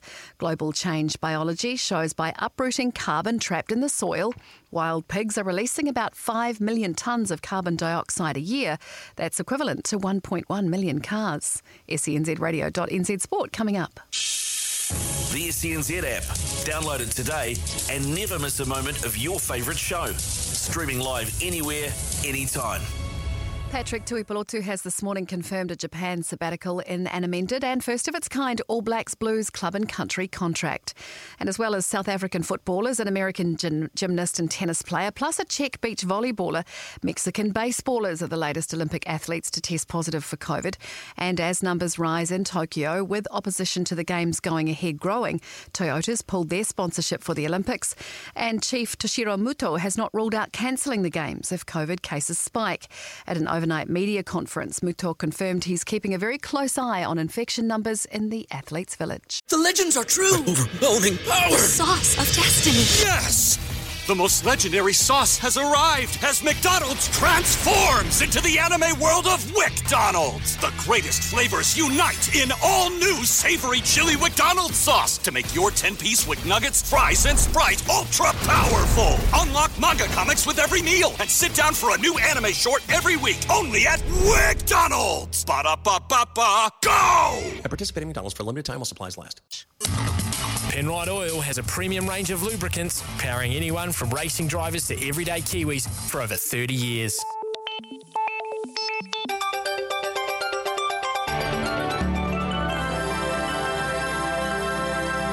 Long fine breaks for our Wednesday after scattered showers clear away today for the North Island. To the south, wet on the west coast, briefly heavy this evening too, but fine Canterbury through to Southland. And from 6 tonight, we go across the ditch. The captain's run with Cam Smith on SENZ. Big talk, big opinions, the panel. Well, every day we're going to have a, panel here on uh, SENZ around about this time. Uh, today we're going to mix it up. Today we've got two very learned gentlemen. We've got Huw Beynon, uh, of course, and Andrew Gourdie. Gords reads uh, the news uh, on TV3. I'm going to start with Andrew Gourdie because uh, you had to read the story about the $156 million loss you're in Aucklander. How did you take that on the chin, pal? Uh, mor- morning to you, Smithy. Um, I, I didn't look. I was expecting it, to be honest. I think we are all probably expecting it. Were, were, you expecting that sort of that sort of figure, or is it more than you were expecting? Well, I'm sort of I'm an out of towner like you. I, I don't muck around here up in Auckland, but to be fair, uh, like I, I knew it wasn't going to be good. How could the news possibly be good? Yeah. But was it 156 million dollar bad? I'm not sure. Yeah, no, I, I'm with you on that. It is probably more than I was anticipating. But do you know what? I'm happy to cop that so long as as long as Grant Dalton and Team New Zealand allow the country to cash in on that by bringing the regatta back here next time. Because as much as it did cost a lot of money, unlike other major tournaments, you know, your, your Rugby World Cups, Football World Cups, at least with the America's Cup, you have an opportunity to take that, that regatta or that tournament, if you want to put it in those terms, wherever you want. So yes, it cost New Zealand a lot of t- a lot of money this time around, but New Zealand will surely be in a position to cash in on that if they bring the regatta back here. So really, I don't think we'll be able to judge in, until sort of the fullness of time, I suppose, whether that's been a waste of money or not. Huw, what are your feelings on this? Because uh, it's a pretty hot topic, to be fair. I mean, if it's uh, leading the news, it's big. It certainly is. Morning, gents. I'm coming from a little bit of a different angle, I guess, because I'm not in Auckland anymore. I, I was there for 12 years. I now live down in Nelson. This is my first America's Cup, not living in Auckland. And she, she was quiet. I mean, I'm sure the yacht club in Nelson had their own little thing on the go, but otherwise, I struggled to find anyone who really cared. Um, so, very different view not living in Auckland. But I kind of agree with you, Gords. You have to pay for nice things, right, in life. Um, now, the question for me is is that nice thing worth it for the whole country? I think there's so many benefits for Auckland. Clearly, the waterfront is world class, and that wouldn't have happened without the America's Cup. Um, but that's the big question for me. Is it worth it for the rest of the country as well to pay that much for that nice thing? Huey, uh, if I can call you Huey, we've hardly met in person, but I just like the sound of Huey, and it's H-U-W, which is very Welsh, I've got to say. Uh, Huw, uh, you're a basketball uh, man. You commentate basketball on Sky.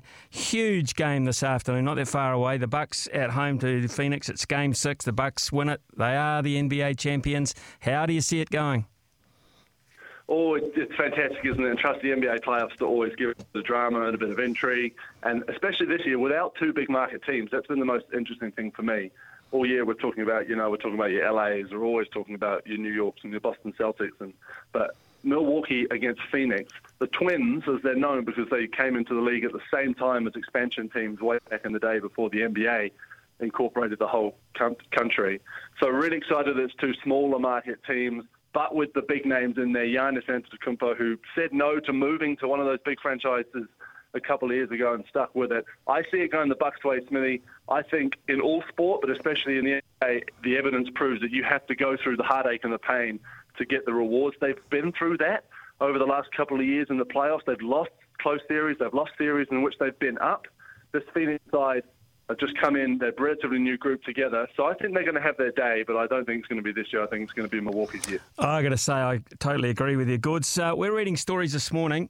Uh, Olympics chief Toshiro Muto, he's the chief from a Japanese point of view, has not ruled out cancelling the games.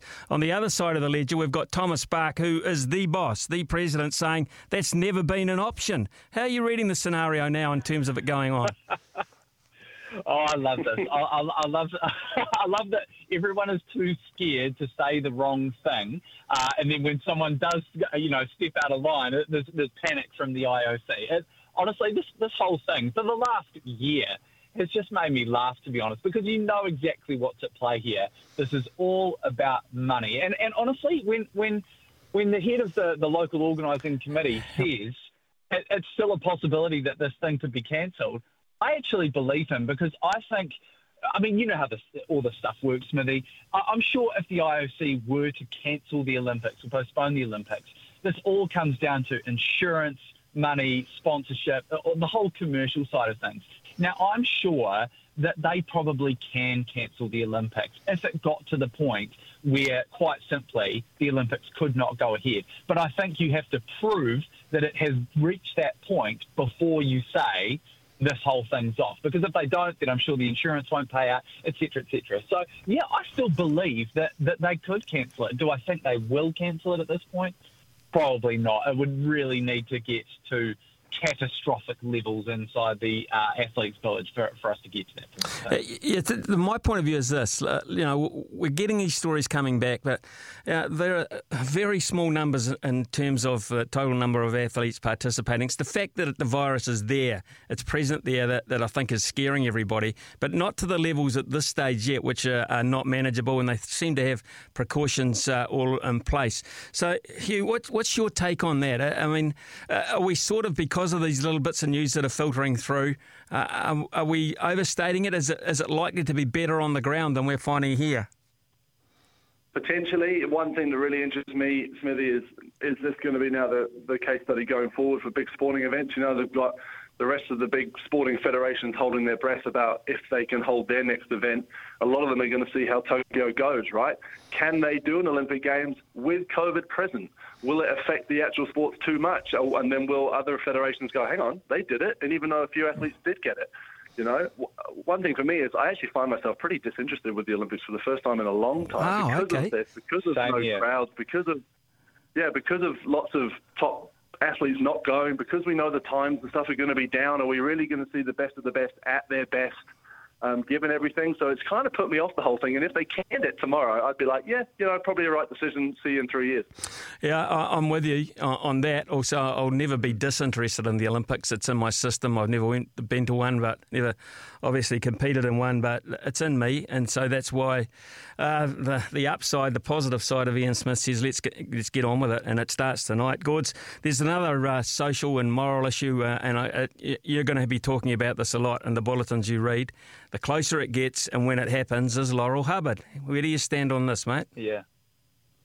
Yeah, it's it's it's probably one of the most interesting and and challenging discussions or conversations that we're having in sport um, for quite some time. I think. Look, and and I'm not going to sit here and, and claim to be an expert on this. I'm clearly not, and I understand that there's uh, several sides to this argument. And and to uh, the one thing I would say is I do feel a bit sorry for Laurel Hubbard uh, at, at the moment because definitely it's she, she is essentially the guinea pig for all of this, isn't she? And and and it just the the horrible feeling it must be for her. She she I'm sure is proud. She's proud to to, to do what she's doing to represent New Zealand. But but she must also know that there are a lot of people who are un- uncomfortable with this, rightly or wrongly.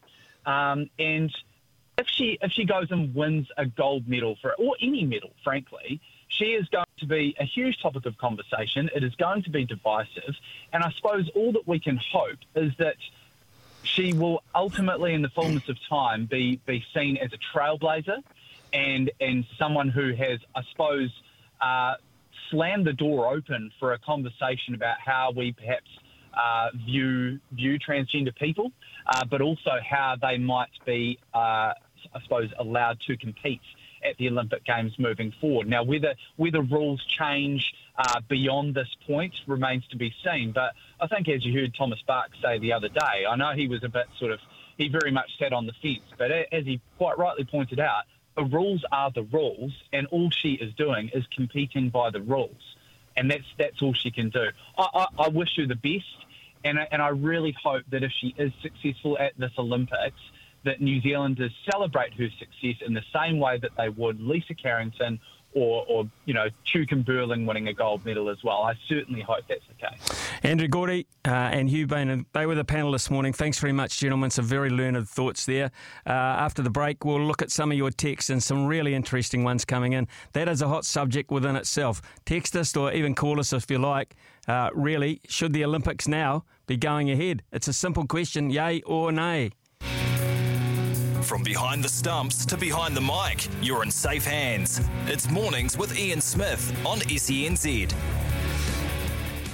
Mountain of texts. I'm going to get to those in a minute. But the caller of the month will win a trip for two to the Perth Bledisloe Cup fixture.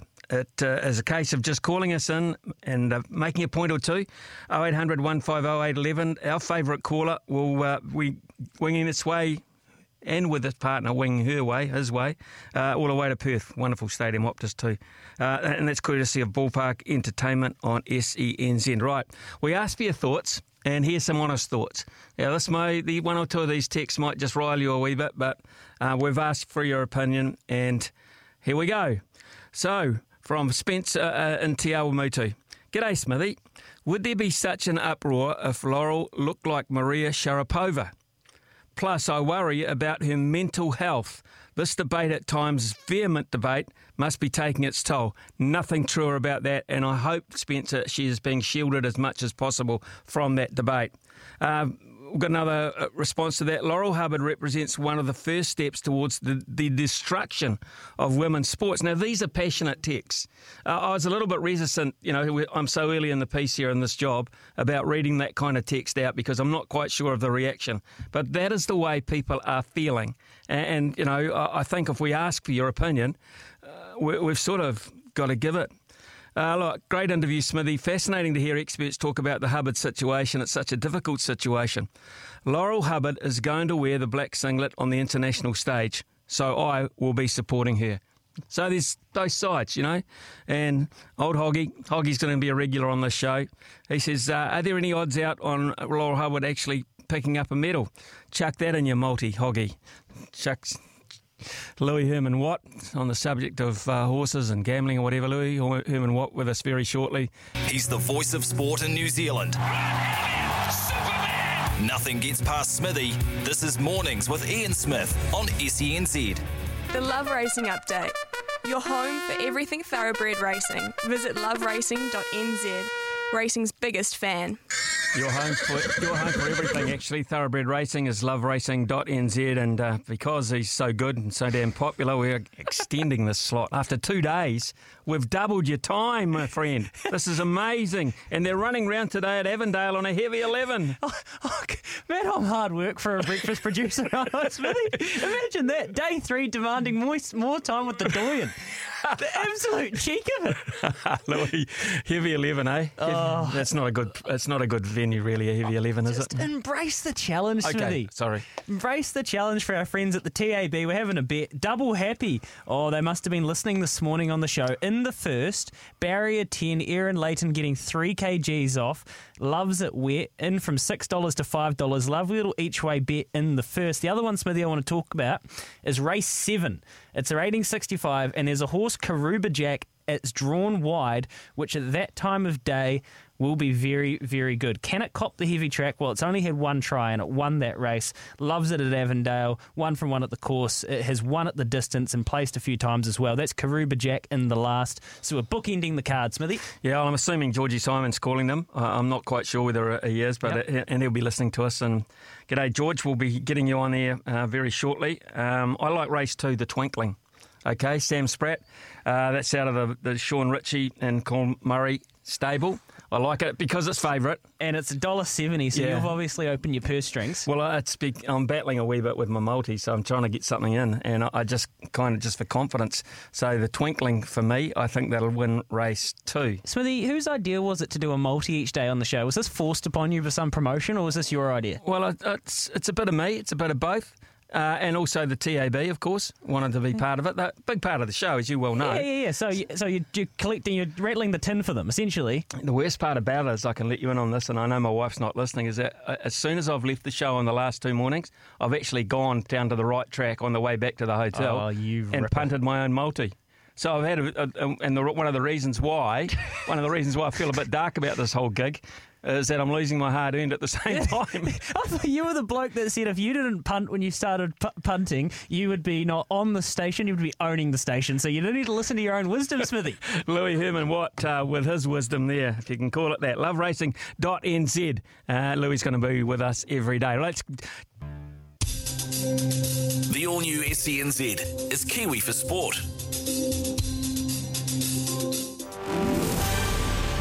It's 11 o'clock. Good morning. I'm Trudy Nelson with SENZ News. New Zealand got back just under half for every dollar spent on the America's Cup in March. MBIE's analysis shows events were badly impacted by COVID. The loss now down on our books is $156 million. There are now calls at government levels for global exposure to be considered when assessing future events. Associate Minister of Housing Poto Williams is in Westport today getting a first hand view of the damage caused by severe flooding that ravaged the west coast over the weekend. He has also activated the temporary accommodation service to help those whose homes were red stickered by extreme weather. Our travel bubble ended with South Australia at midnight. They'll now spend the next week in lockdown as health authorities there try to contain a new COVID outbreak. Three of Australia's six states are now in lockdown. Jeff Bezos has become the second billionaire to ride his own rocket. Blue Origin's New Shepard enjoyed a successful journey to space, reaching zero gravity for about three minutes. He says he's wanted to go to space since watching the first moon landing. And with a couple of sleeps till the opening ceremony in Tokyo, but under a COVID cloud, celebrations are being planned across the Tasman. The official announcement isn't till tonight, but Brisbane has started planning their party. They're expected to win the hosting rights this evening for the 2032 Olympics. And royal insiders saying the Queen may cancel Prince Harry and Meghan's inclusion in her 2022 Jubilee celebrations. She's allegedly upset about Harry's book. Some calling the Duke of Sussex decision to release a tell all memoir at the same time as her celebrations as deeply disrespectful. SENZ Sport coming up. The SENZ app. Download it today and never miss a moment of your favourite show. Streaming live anywhere, anytime. The Warriors will go into battle on Saturday against the Rabbitohs without captain Roger Tuivasa-Sheck, forwards Tohu Harris and Wade Egan, and centre Rocco Berry, who were all injured last weekend. New Zealand sprint star Eddie Osei-Nketia is in talks with Crusaders rugby bosses after his snub from the Olympics. And all the upcoming Lions versus Springboks matches will be played in Cape Town. The Springboks naming a strong squad this morning, including captain Siya Kolisi, who's been named to play after recovering from COVID. Penrite Oil has a premium range of lubricants powering anyone from racing drivers to everyday Kiwis for over 30 years.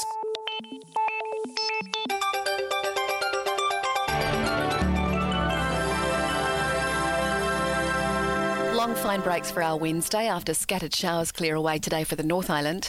To the south, wet on the west coast, briefly heavy this evening too, but fine Canterbury through to Southland. And from 6 tonight, we go across the ditch. The captain's run with Cam Smith on SENZ. Day or night, summer or winter, he's the sound of sport in Aotearoa. This is Mornings with Ian Smith on SENZ. Whips that one away, and how appropriate that Ross Taylor and Kane Williamson are there for this moment, for this team. It's a story that's akin to David versus Goliath, but Kane Williamson and his team now world test champions and living proof that sometimes, just sometimes, nice guys do finish first. Shivers down the spine stuff there from Simon Doull. It's fantastic that a Kiwi could call a Kiwi success because this Kiwi's called a couple of close but not cigar sort of scenarios. I'm really, really pleased to have uh, joined the show here on SENZ this morning. The successful coach of the Black Caps. Of course, he was the coach of the Black Caps when they just missed out down the road at Lords, but not the case at Southampton. Good morning, Gary Stead. Hi, Smithy. How you doing? Oh, look, uh, thrilled to have you back home, mate. Um, gosh, uh, uh, it's just been one of the great stories. Um, you know, it, it's a difficult time, a kind of thing uh, to try and explain to people the World Test Championship because it's not a tournament; it's a progressive event. Um, but obviously, you're keeping, you're monitoring it, the points table the whole way through. Uh, it just all fell into place very nicely for you. Yeah, it did, and and I guess first of all, just how it's been pretty humbling coming home and knowing the the support that we've had back here in New Zealand has been, yeah, unbelievable, and and I guess hopefully we can help share that next week as well with with the Mace Tour around the country and, and get the New Zealand public to see it. But as you say, that the tournament itself, it's it's long. Um, it's tough to win because you have to beat very, very good teams and you have to do it consistently. And, and I guess it's one of the things I've been most proud of of the team is our ability to to not just win at home, but also win in some difficult times as well. And in some difficult conditions. I know it's it's been a bit different because it, it, it, happened some time ago and everything moves along very quickly in life these days. But uh, you've had two weeks in quarantine to reflect on the whole scenario. Uh, but when you turned up, we first turned up to Southampton, the forecast was for rain, or you know, are very accurate these days, and when they forecast, so you knew it was coming. But you also uh, were able to, I imagine, get a glimpse or two at the pitch conditions. At the point you saw it so green uh, and so fresh, were you confident then?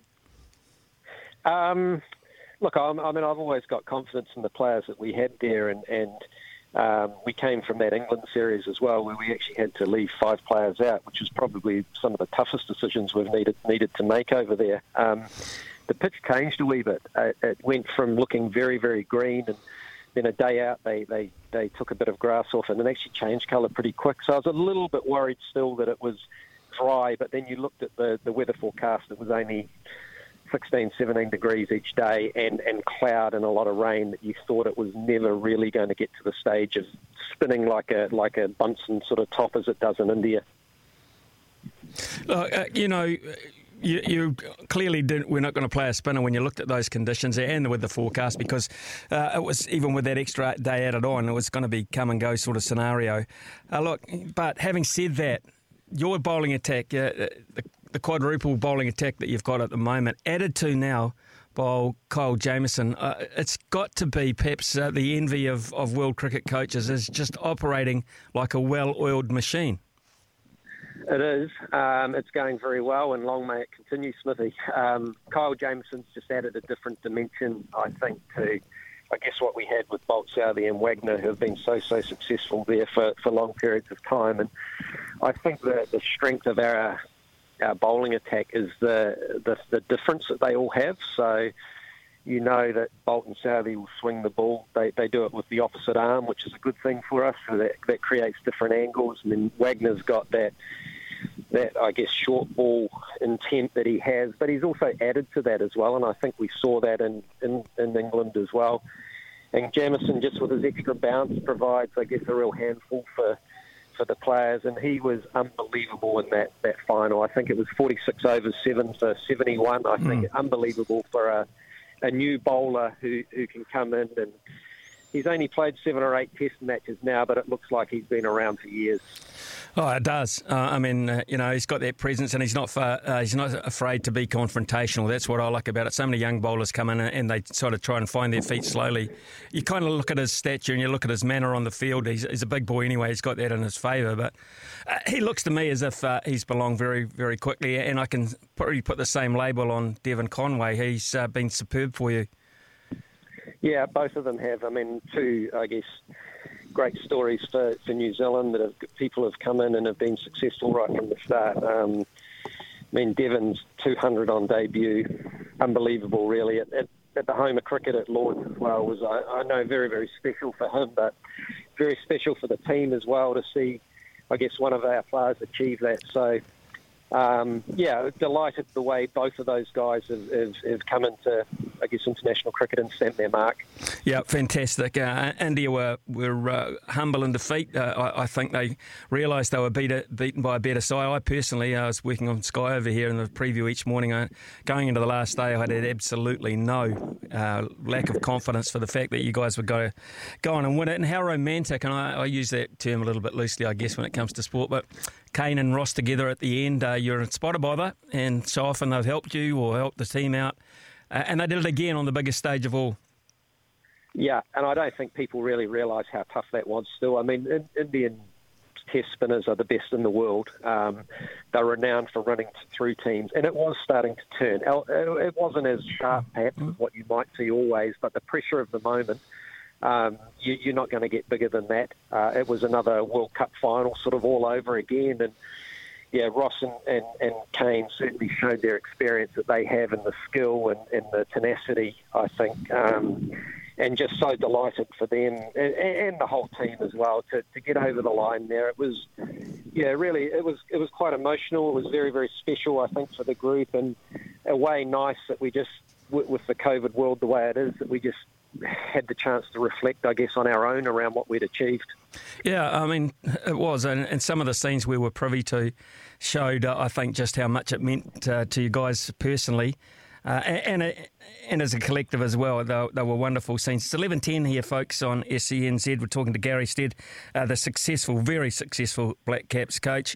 Uh, we had Ross uh, on the show yesterday. There was a, uh, a school of thought back here that would have been a nice time for Ross Taylor to go out, world Test champion, hitting the winning runs. Uh, but Ross was quite adamant yesterday. He wants to play on, and I think the majority says that's a good decision, and still some surety. I know you've got some great players waiting in the wings, steady, but to have Ross Taylor there still for a while, I think that would be comforting. Yeah, absolutely. I mean, Ross has been a class player for New Zealand for a long period of time, and I know. I mean, you, you've been through it. I've been through it. That retirement word, and, and I guess the older you get, the more people want to talk about it. But at the end of the day, I mean, we saw his class in that final. We saw he still is a fantastic player for New Zealand, and and when his time will be, I mean, Ross and I will keep talking about that in time to come. But I know he signed a contract for the year, so we're presuming he's here with us all year, and let's look forward to a lot of Ross Taylor runs. Yeah, absolutely. I look forward to that. Now, let's look forward to what's coming up uh, in the next week. Uh, and let, tell us a wee bit about this trophy that people are going to come and see. Because a mace, man, uh, you've named it after Michael Mason. I mean, we're looking at cups and shields in this country, but a mace?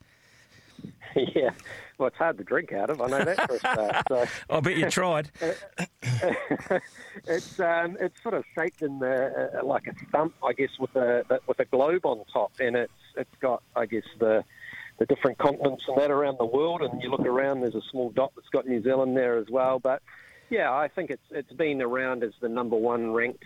Um, uh, test side for a while, but now obviously with the new competition, the World Test Championship, that, that comes as the major trophy. So I think it's, um, yeah, being that it's the first time, being that New Zealand has its name on it and we're the first ones there in the World Test Championship, I think it's pretty special to all of us. Does it live with us or does it float?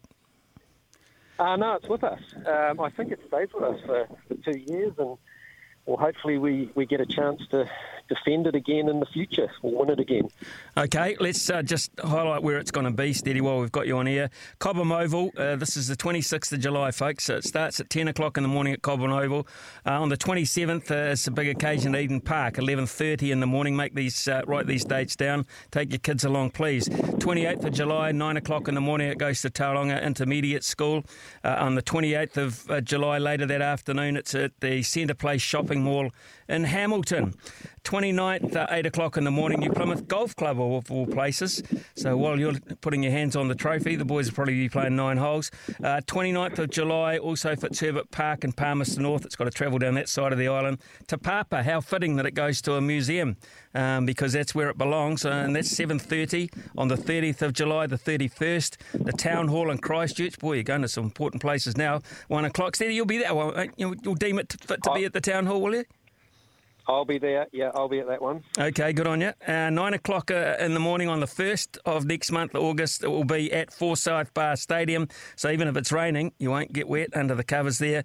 And then, of course, uh, the final port of call on this tour, anyway, will be at Stadium Southland in Invercargill. 3 p.m. on the 1st of August. I think it's going to be well and truly uh, supported. I think you're going to see a lot of uh, a lot of people there, Steady. It was big news, man. It was big news back here at home. It went down so damn well. Uh, what the players? Uh, how's it going to work from a player's point of view? You'll go in your own particular area, or some guys will follow it yep. quite a lot around the place. It'll be it'll be predominantly uh, in the area and region that they're in. The players are actually on leave at the moment as well, um, so it, it, was I think unrealistic to expect them to have a whole week doing that. So there'll be three or four players, I imagine, in, in each spot with, with the support staff or some of the support staff in different places. But yeah, it's really a chance to, sit down have a photo with the mace, get the family around it, and I guess we want New Zealand to share the uh, I guess the enjoyment and the joy that we got from um, from from winning it. So uh, if, if that can be something that inspires young people to, to give cricket a go, then, then I think that's a really important thing. Folks, we will have those dates and those times on the SENZ website on our app. Uh, also, New Zealand Cricket will have it well publicised as well. So I won't go through them again, but please go to those particular apps and find out exactly when and where it's closest to you. Uh, Steady, going forward, uh, they have published uh, already uh, a test program going forward. Still, uh, we only see uh, seen fit to get two test series. That disappoints me a wee bit. Yeah, I think it's a hard one. I mean, a lot of those decisions are made even before we get to this stage now, and I think the world with the way it is, um, uh, I don't know if you'll still see a complete cycle of Test cricket. I mean, there's it's very, very difficult, I think, getting into countries at the moment, and I know governments are doing their best to work with sporting organisations, but it is still quite messy, I think, when it comes to putting tours together. Um, yeah, I know our, our, players would love to play more Test cricket. Um, but uh, yeah, that's something I, I, think we need to keep working with the administrators on. Full time job for you, of course. Uh, you are in charge over all three disciplines. So, uh, red ball was the focus in Southampton. Now it's white ball focus with uh, a projected uh, ICC World T20 World Cup coming up at the end of the year. I think in the UAE and Dubai is probably where it will absolutely happen. White ball on the agenda for you now. Yes, it is. Uh, we have we have tours coming up to Bangladesh, Pakistan, uh, then the World Cup, as you say, and then back into Test cricket in India. So it's a, it's got a real, I guess, Asian sort of country flavour to it at the moment. So we, we're going to be over in that part of the world for long periods of time. Gary, bask in the glory. That's all I can say. You absolutely deserve it. You had some heartache. Uh, Has it, made, has it by the way, has it made up a little bit from uh, 2019 at Lords? Is it a little bit? Yeah, I, I- think it has. I mean, it's. Um, I mean, that was a special moment in itself, albeit a, a heartbreaking one. But um, I don't think a lot of people expected us to be there um, when you started the tournament, and, and probably likewise with the Test Championship. But it's going to be hard now, I think, to take that under status all the time, which we love to take as Kiwis. Um, and we, and but yeah, I think in a way, for those that were there, certainly, I, I think that added to the the emotion of the event finally getting over the line as well. Enjoy uh, celebrating with New Zealand. Uh, it's been a wonderful achievement, Gary Stead. We salute you for that. Uh, and uh, as I say, enjoy uh, shaking some hands and kissing some babies' heads and uh, shining the top of that mace with them because uh, it's going to be a nice celebration uh, in the few days coming forward. Thanks for your time this morning, mate. Thanks, Smithy. Thanks for the support. Uh, okay, no problem at all. Uh, text, folks, keep them coming in. I said I'd read this one out from uh, Aparahama. It's a simple argument for me, Smithy. Do we want inclusion or fairness? If it's inclusion, a la weightlifting, let's just roll with it and understand it'll be potentially unfair for biological women. You know what I, I like about that is, is that's what's going to happen because uh, Laurel Hubbard has met the requirements. She's not breaking any rules. She's met all the requirements physically and that, that the Olympics have set down for her to meet.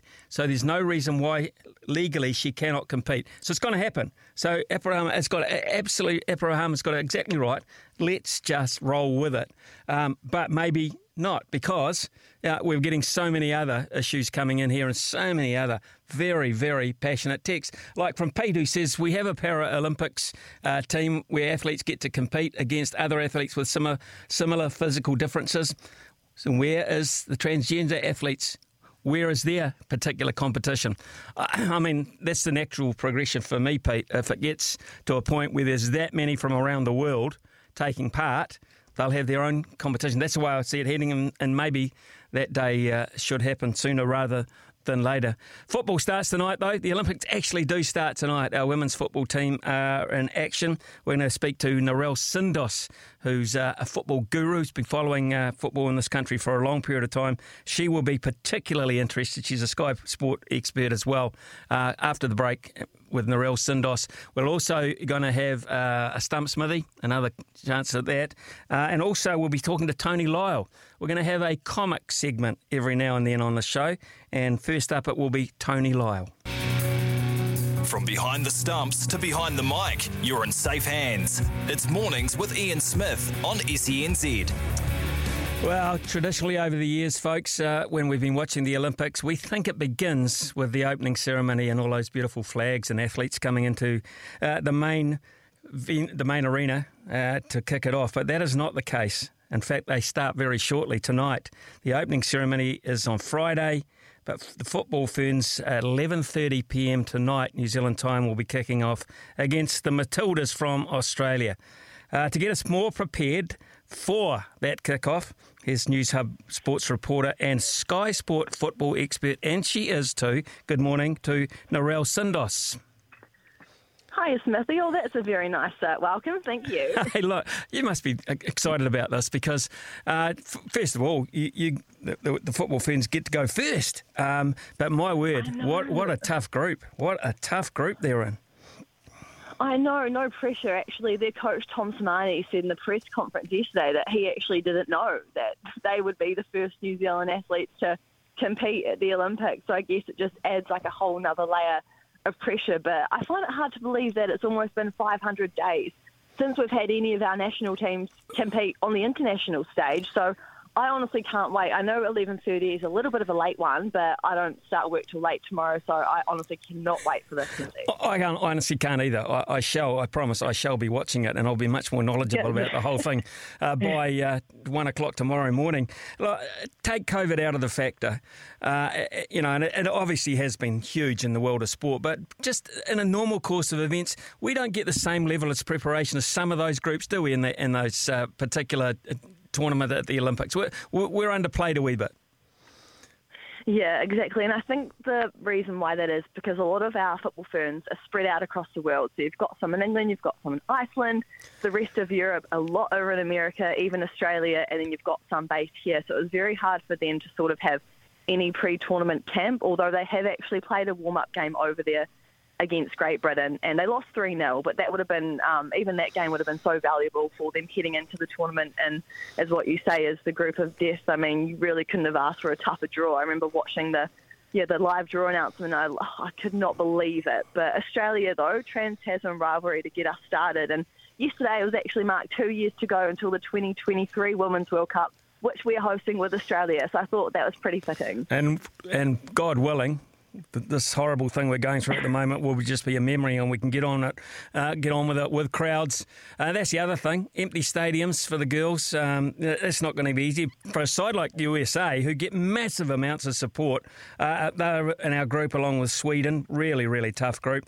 No atmosphere. Going to be tough. Yeah, I think especially more so, like you say, for America because they are the superstars of football. Like they outweigh the men's team by far. So I think for them, they will find it a bit of a struggle. But for our Kiwi athletes, I don't think it will affect them um, too much. Um, and I guess, yeah, I mean, they've played America before actually in the 2012 Olympics. So the furthest any New Zealand football team has gone at the Olympics was in 2012, and it was the football ferns. They got knocked out in the quarterfinals against America. So um, a little bit of revenge on the cards, but you'd have to say this first match up against Australia is by far the best chance that we have of winning a match in our pool. And I mean, as we've seen from previous um, Olympics, you only really need to win one game to make it through. Um, but we haven't actually beaten Australia since 1994. Um, but, you know, it's the first time for everything, so who knows? Well, we weren't going to be unbeaten in the Men's World Cup a few years ago, were we? We were never going to go through that tournament unbeaten, and we did, the only team to do that. I know. So- yeah, I know. So impressive. We can always hang our hat on that hook. Uh, look, here's uh, here's the thing. Tom Sermanni's side is is full of some very um, experienced players as well, players that we don't know too much about because basically uh, they're all playing overseas.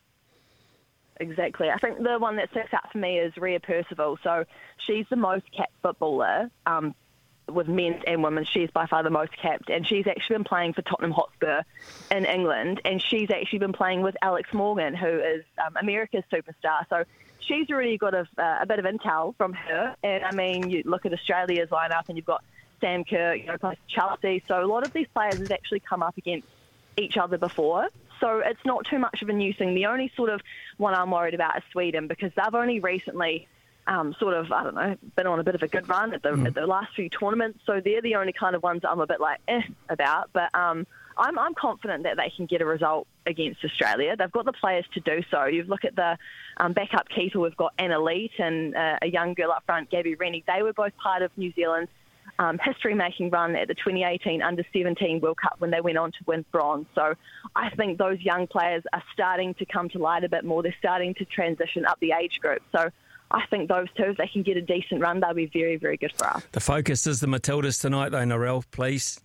A draw would be a great result. What about a prediction?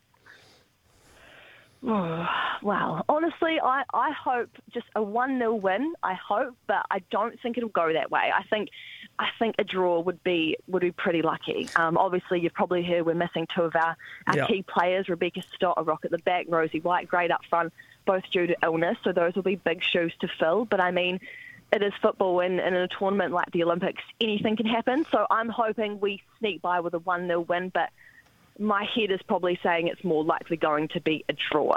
Can I make a promise to you, Norel? We're going to ring you uh, more often, particularly as the Olympics Oh, go on.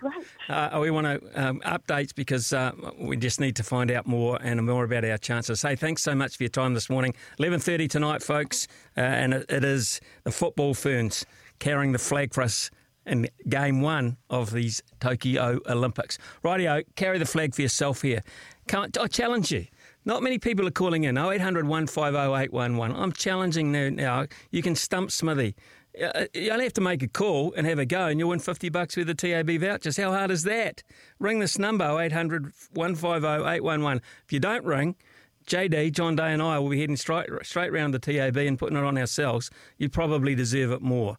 So uh, please, please, I see, actually I might see the call line lighting up now. But um, let's hope. Hang around if you you want to call. We'll be patient. We're going to the news with Trudy right now. Come back, have a crack at stumping me. You won't find it easy. The all new SENZ. It's Kiwi for sport. It's 11.30 making SENZ news this hour. More COVID cases ahead of the Olympics, which open Friday. Latest daily case numbers in Tokyo are at 1387, with Games Chief Toshiro Muto not ruling out canning the Games if cases spike. In South Australia is the latest state to have their travel bubble paused with us. They're now the third Australian state to head into lockdown. Haitians have held official ceremonies to honour their assassinated president, at the same time getting ready to install a new interim leader, alongside arresting at least three police officers implicated in the killing. Billionaire Jeff Bezos has launched into space in the first crewed flight of his rocket ship New Shepard. And police are reminding Riverton whitebaiters to check the security of their huts and valuables after a spate of break ins. Items taken include car batteries, solar inverters, and this isn't fair, they're potbelly stoves. E SENZ radio.nz sport coming up. The SENZ app. Download it today and never miss a moment of your favourite show. Streaming live anywhere, anytime. Warriors CEO Cameron George has shot down speculation that Nathan Brown is on the way out as head coach after losing their past six games. George told Ian Smith earlier that their run of defeats coincides with another relocation where they haven't played at home in almost two years. Anthony Joshua will defend his world heavyweight titles against Alexander Usyk on September 25. To cricket, India win and gain an unassailable 2 0 series lead over Sri Lanka. Deepak Chahar's heroics with the bat sealed a three wicket victory for the visitors. And New Zealand got back just 48 cents for every dollar spent on last year's America's Cup, the loss sitting at $156 million. Penrite Oil has a premium range of lubricants powering anyone from racing drivers to everyday Kiwis for over 30 years.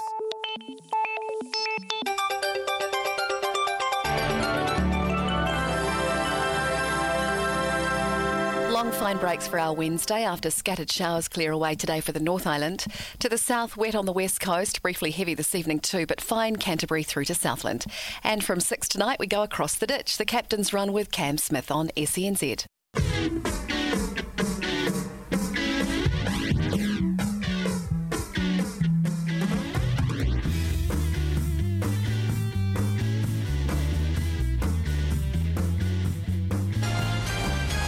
Smith's had a good match here. Stumped by Smithy. Ian Smith really is top class at his job.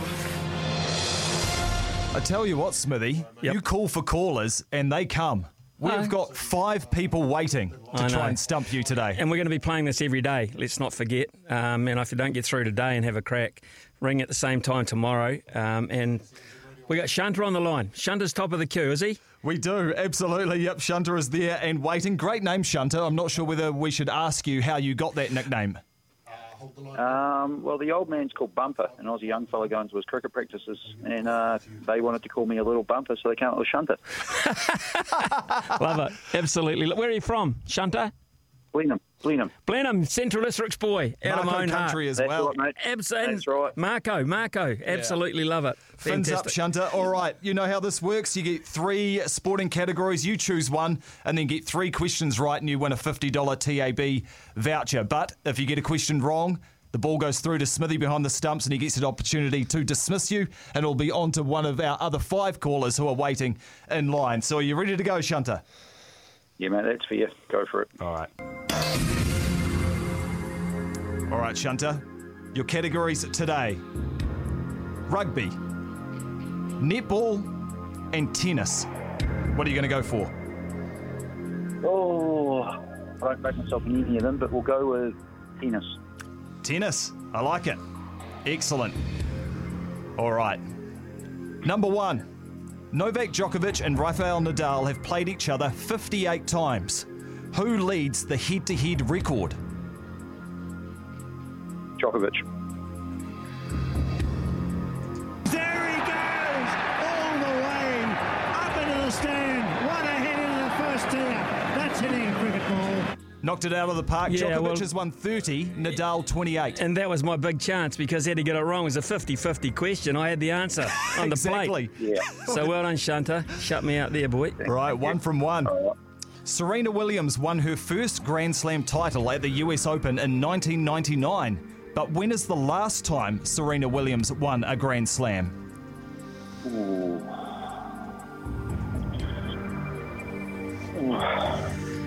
So I'll, I'll, ta- I'll take the year. 18. 2018? Yeah. He's got him. He's out court. That's the wrong answer. So Smithy, you've got an opportunity to come in for a stumping here. Uh, Shunter, I'm guessing here. I'm absolutely guessing. Um, it's been a while. Uh, I remember a tantrum when uh, Osaka beat her in the US Open. That wasn't uh, so good for Serena. Uh, and I'm kind of guessing she was desperate there because she hadn't won one for a while prior to that. So I'm going to go back a bit further. She's had a baby in that time, not at the peak of her powers. I'm going to go back a little bit further to 2017. Just a couple of chips down the wicket, right in the slot, and away it goes. Smithy, well done, mate. You've Oh, got your first stumping on day three. Uh, Unlucky Shunter, oh. you're gone. It was the Australian Open in 2017. Oh, I feel a bit sorry for you, Shunter, because uh, of all people, Central District Stag supporter, I wanted you to win, mate. I'm sorry that I actually finally guessed right. Good job, mate.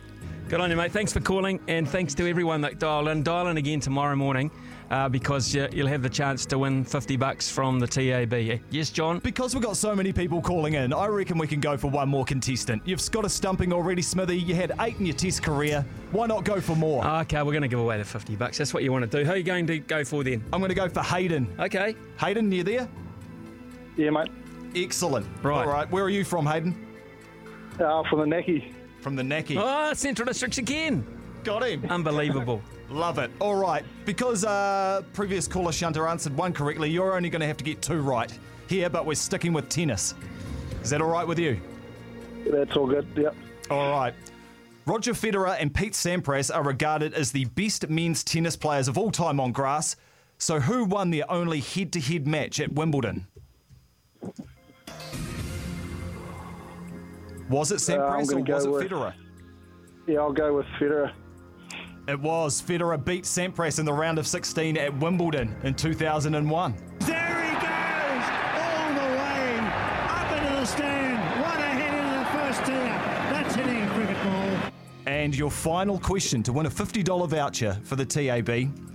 Anthony Wilding, regarded as one of New Zealand's greatest tennis players, but way back in the day, before even Smithy was around, 1906 to 1913. How many Grand Slams did Anthony Wilding win? Uh, I'm just going to take a stab and say zero. Oh. Unlucky. Unlucky. The ball has beaten the bat. Smithy's waiting with the gloves. Two stumpings in one day, Smithy? No, I'm not sure about the exact number here, but I know he did win them, and I know he wore long pants to do it because that's what they wore back in those days with those wooden rackets and the strings, etc. Um, didn't have to worry about changing rackets in between games. I only had one back then. Uh, look, to be fair, I'm going to say that Anthony Wilding, who's very, very famous, the Wilding casket is a tennis trophy. I'd say five. Five. Five. Five. One of the worst things I have ever seen done on a cricket field. Unlucky ah, Smithy. Four, two Australian Opens, two Wimbledons. That means, Hayden, you're going to walk away with $50 worth of TAB vouchers, so stay on the line and give us your details. Awesome, mate. Cheers. Awesome. Man, he sounded stoked. Well, second right chance, second chance, Hayden. Got Yeah. second go. So, uh, to Kelly, to Andre, to Scott, to Callum, who are also waiting on the line, we thank you very much. Please uh, take part tomorrow. Uh, we'd love to talk to you, and you may we might even take two callers tomorrow if I clean up the first one in a hurry. So, uh, that's fantastic. Someone stumped Smithy again today and got. 50 bucks. We've got uh, Sports No Joke segment coming up very shortly. Our first comedian, they take a lighter look at this side of things. Not very easy to take a light look at things. So, with COVID and with Laurel Hubbard and things, things are pretty gloomy and serious at the moment. Tony Lyall's going to give it a go, though, and uh, that's coming up very, very shortly. He's the voice of sport in New Zealand. Nothing gets past Smithy. This is Mornings with Ian Smith on SENZ. Sports, no joke. We like sports and we don't care who knows. From Wimbledon to the Astrodome. We like sports and we don't care who knows. Football, football, football, tennis. You guys are a fun crowd, man. This is a good time. Not my favourite crowd of all time, unfortunately. Sorry. Truth hurts, baby. My favourite crowd, it's not even a comedy crowd, it's the crowd at the Vodafone Warriors. A Couple of fans, it's our year, I still believe. Anyway, we don't have time. I love the crowd. They're an unpredictable crowd. They'll yell anything. I was at a Vodafone Warriors game and an old man in a lull of play stood up and yelled at the ref, Die, sir! It's a crazy thing to yell. Two words, one of them super mean, the other one quite respectful, actually. that is Tony Lyall. I'm pleased to say he is a very first guest on Sports No Joke this morning. Uh, good morning to you, Tony. Uh, Warriors crowd, your favourite crowd. There, there you go. Oh, good morning, Smithy. Pleasure to be on with you, mate. Uh, what a treat. And yeah, they are a crowd. They're a great crowd, mate. They're so unpredictable, and I love the fact that they're all experts. You, there's very few crowds you can sit in and watch and you hear everyone being a coach on the whole sideline. But that's that's one of the real joys of sitting out there at Mount Smart when the boys are playing at home. Tony Lyall, folks, uh, you'll know Tony. He's uh, from the project uh, on TV3. Uh, that is a regular slot for him as well. So, uh, and, but he is a sports naffy. He's like me and you. That's the reason, reason you're listening to SENZ is because you love sport. Uh, you love sport. We'll get onto that very very shortly, Tony. But when did you discover you were a comedian? Oh, mate. Um, accidentally, really, a few years ago, just uh, jumped up at the old open mic night. I'd always been keen to give it a crack, and um, it just sort of fell in, fell in front of me, really. And I got to give it a crack and just had never stopped going, uh, no matter how badly it went. There's actually a show on Netflix. I think it's called "I'm Dying Up Here." I think it is, uh, and, and that's uh, basically a story about a, a, fledgling comedian who, who wants to get up there and give it a go, and that's one of his passions. Uh, do you ever feel, and that's when you would be my biggest fear, is that no one laughed? I mean, do you have that fear? Well, uh, quite frankly, Smithy, I'm quite good, so usually they laugh. Um, no, uh, they. Uh, obviously, it's the fear. That um, little clip you played before was from uh, the comedy gala, so there's like a couple of thousand people there. Right. And just before I went on stage, I, I honestly thought that to myself. I was like, what happens if just no one laughs right now? And I was like, oh, well, you you made your bed, go over lie. Um, we got in there and it went all right. I've often wondered if, say, you're fifth, fourth or fifth comedian in line there, and the ones in front of you have stolen your best your best gags. What will you do then? Oh, if they do material that's um, similar, you just pivot, I guess, last minute, go, oh, geez, they've just done a joke that's very similar to that one, so you just change it in your head uh, and hope that hope that that goes all right as well. Now, you've got to love a sport, Tony, uh, an absolute love of sport. You're a Kiwi, after all. Um, and yep. you're involved very heavily with the Black Caps because you're the MC there. People will recognise your voice from there. Cricket, big for you, or was it just a, a gig that you were able to get?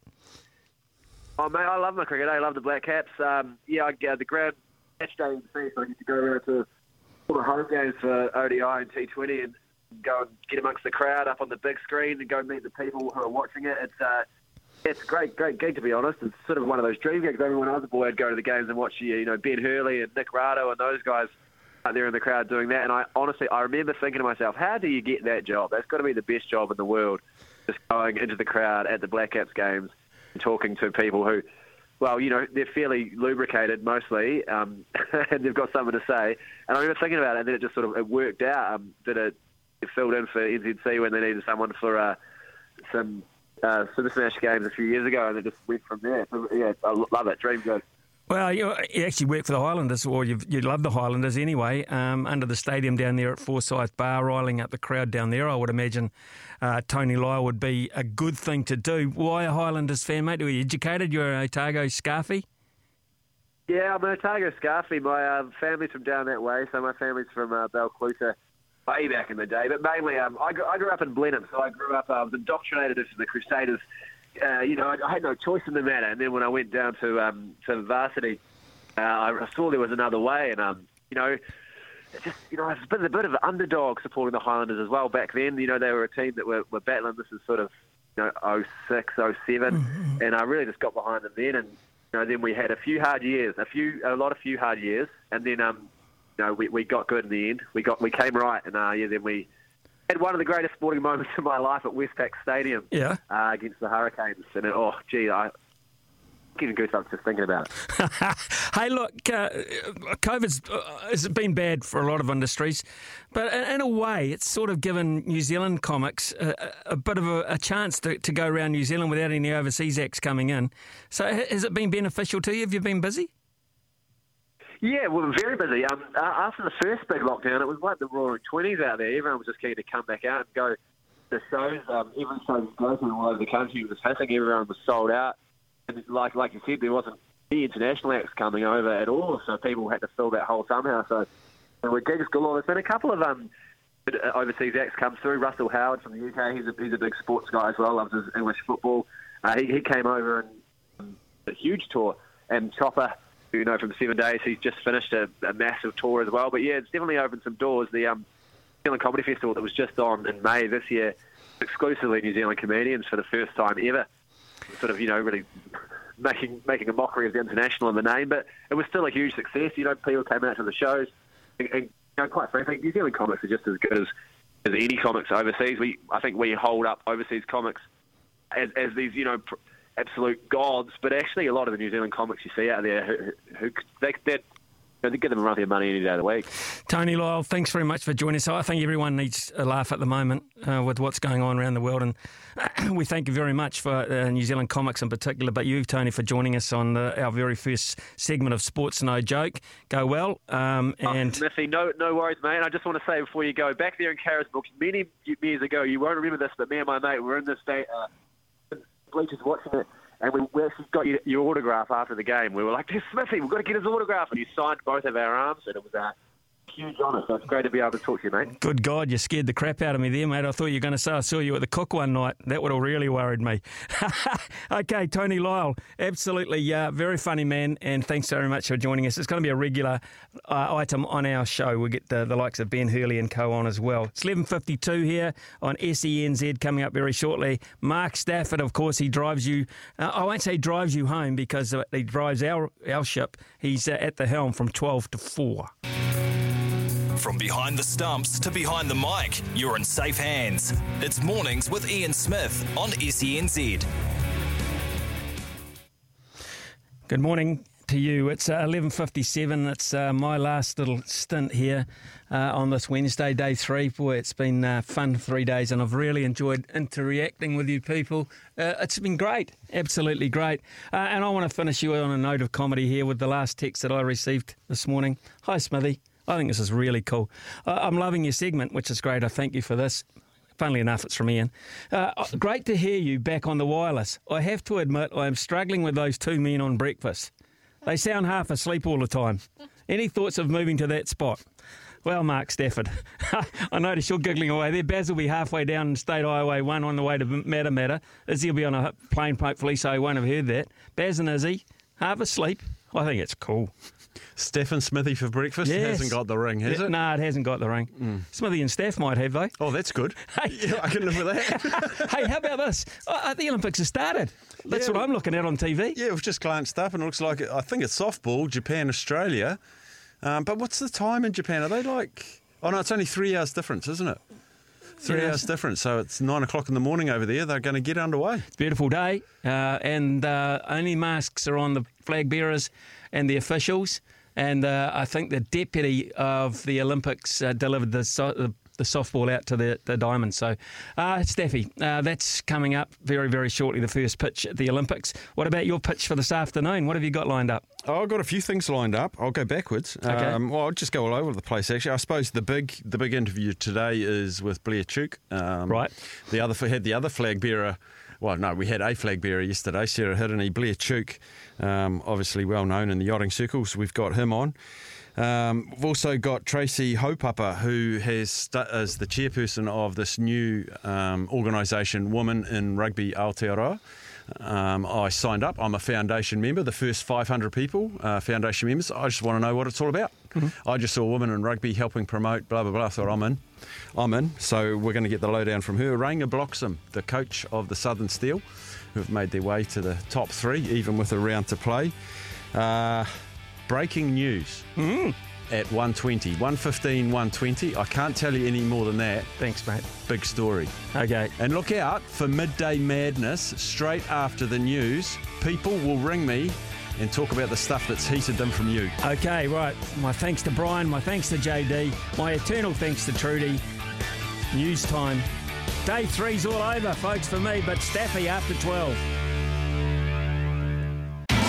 It's Tyre Power's Big Footy Final Sale. To kick things off, you can get the power to buy three and get one free on selected Toyo passenger car and SUV tyres. Tyre Power's Big Footy Final Sale can't last. Visit tyrepower.com.au now.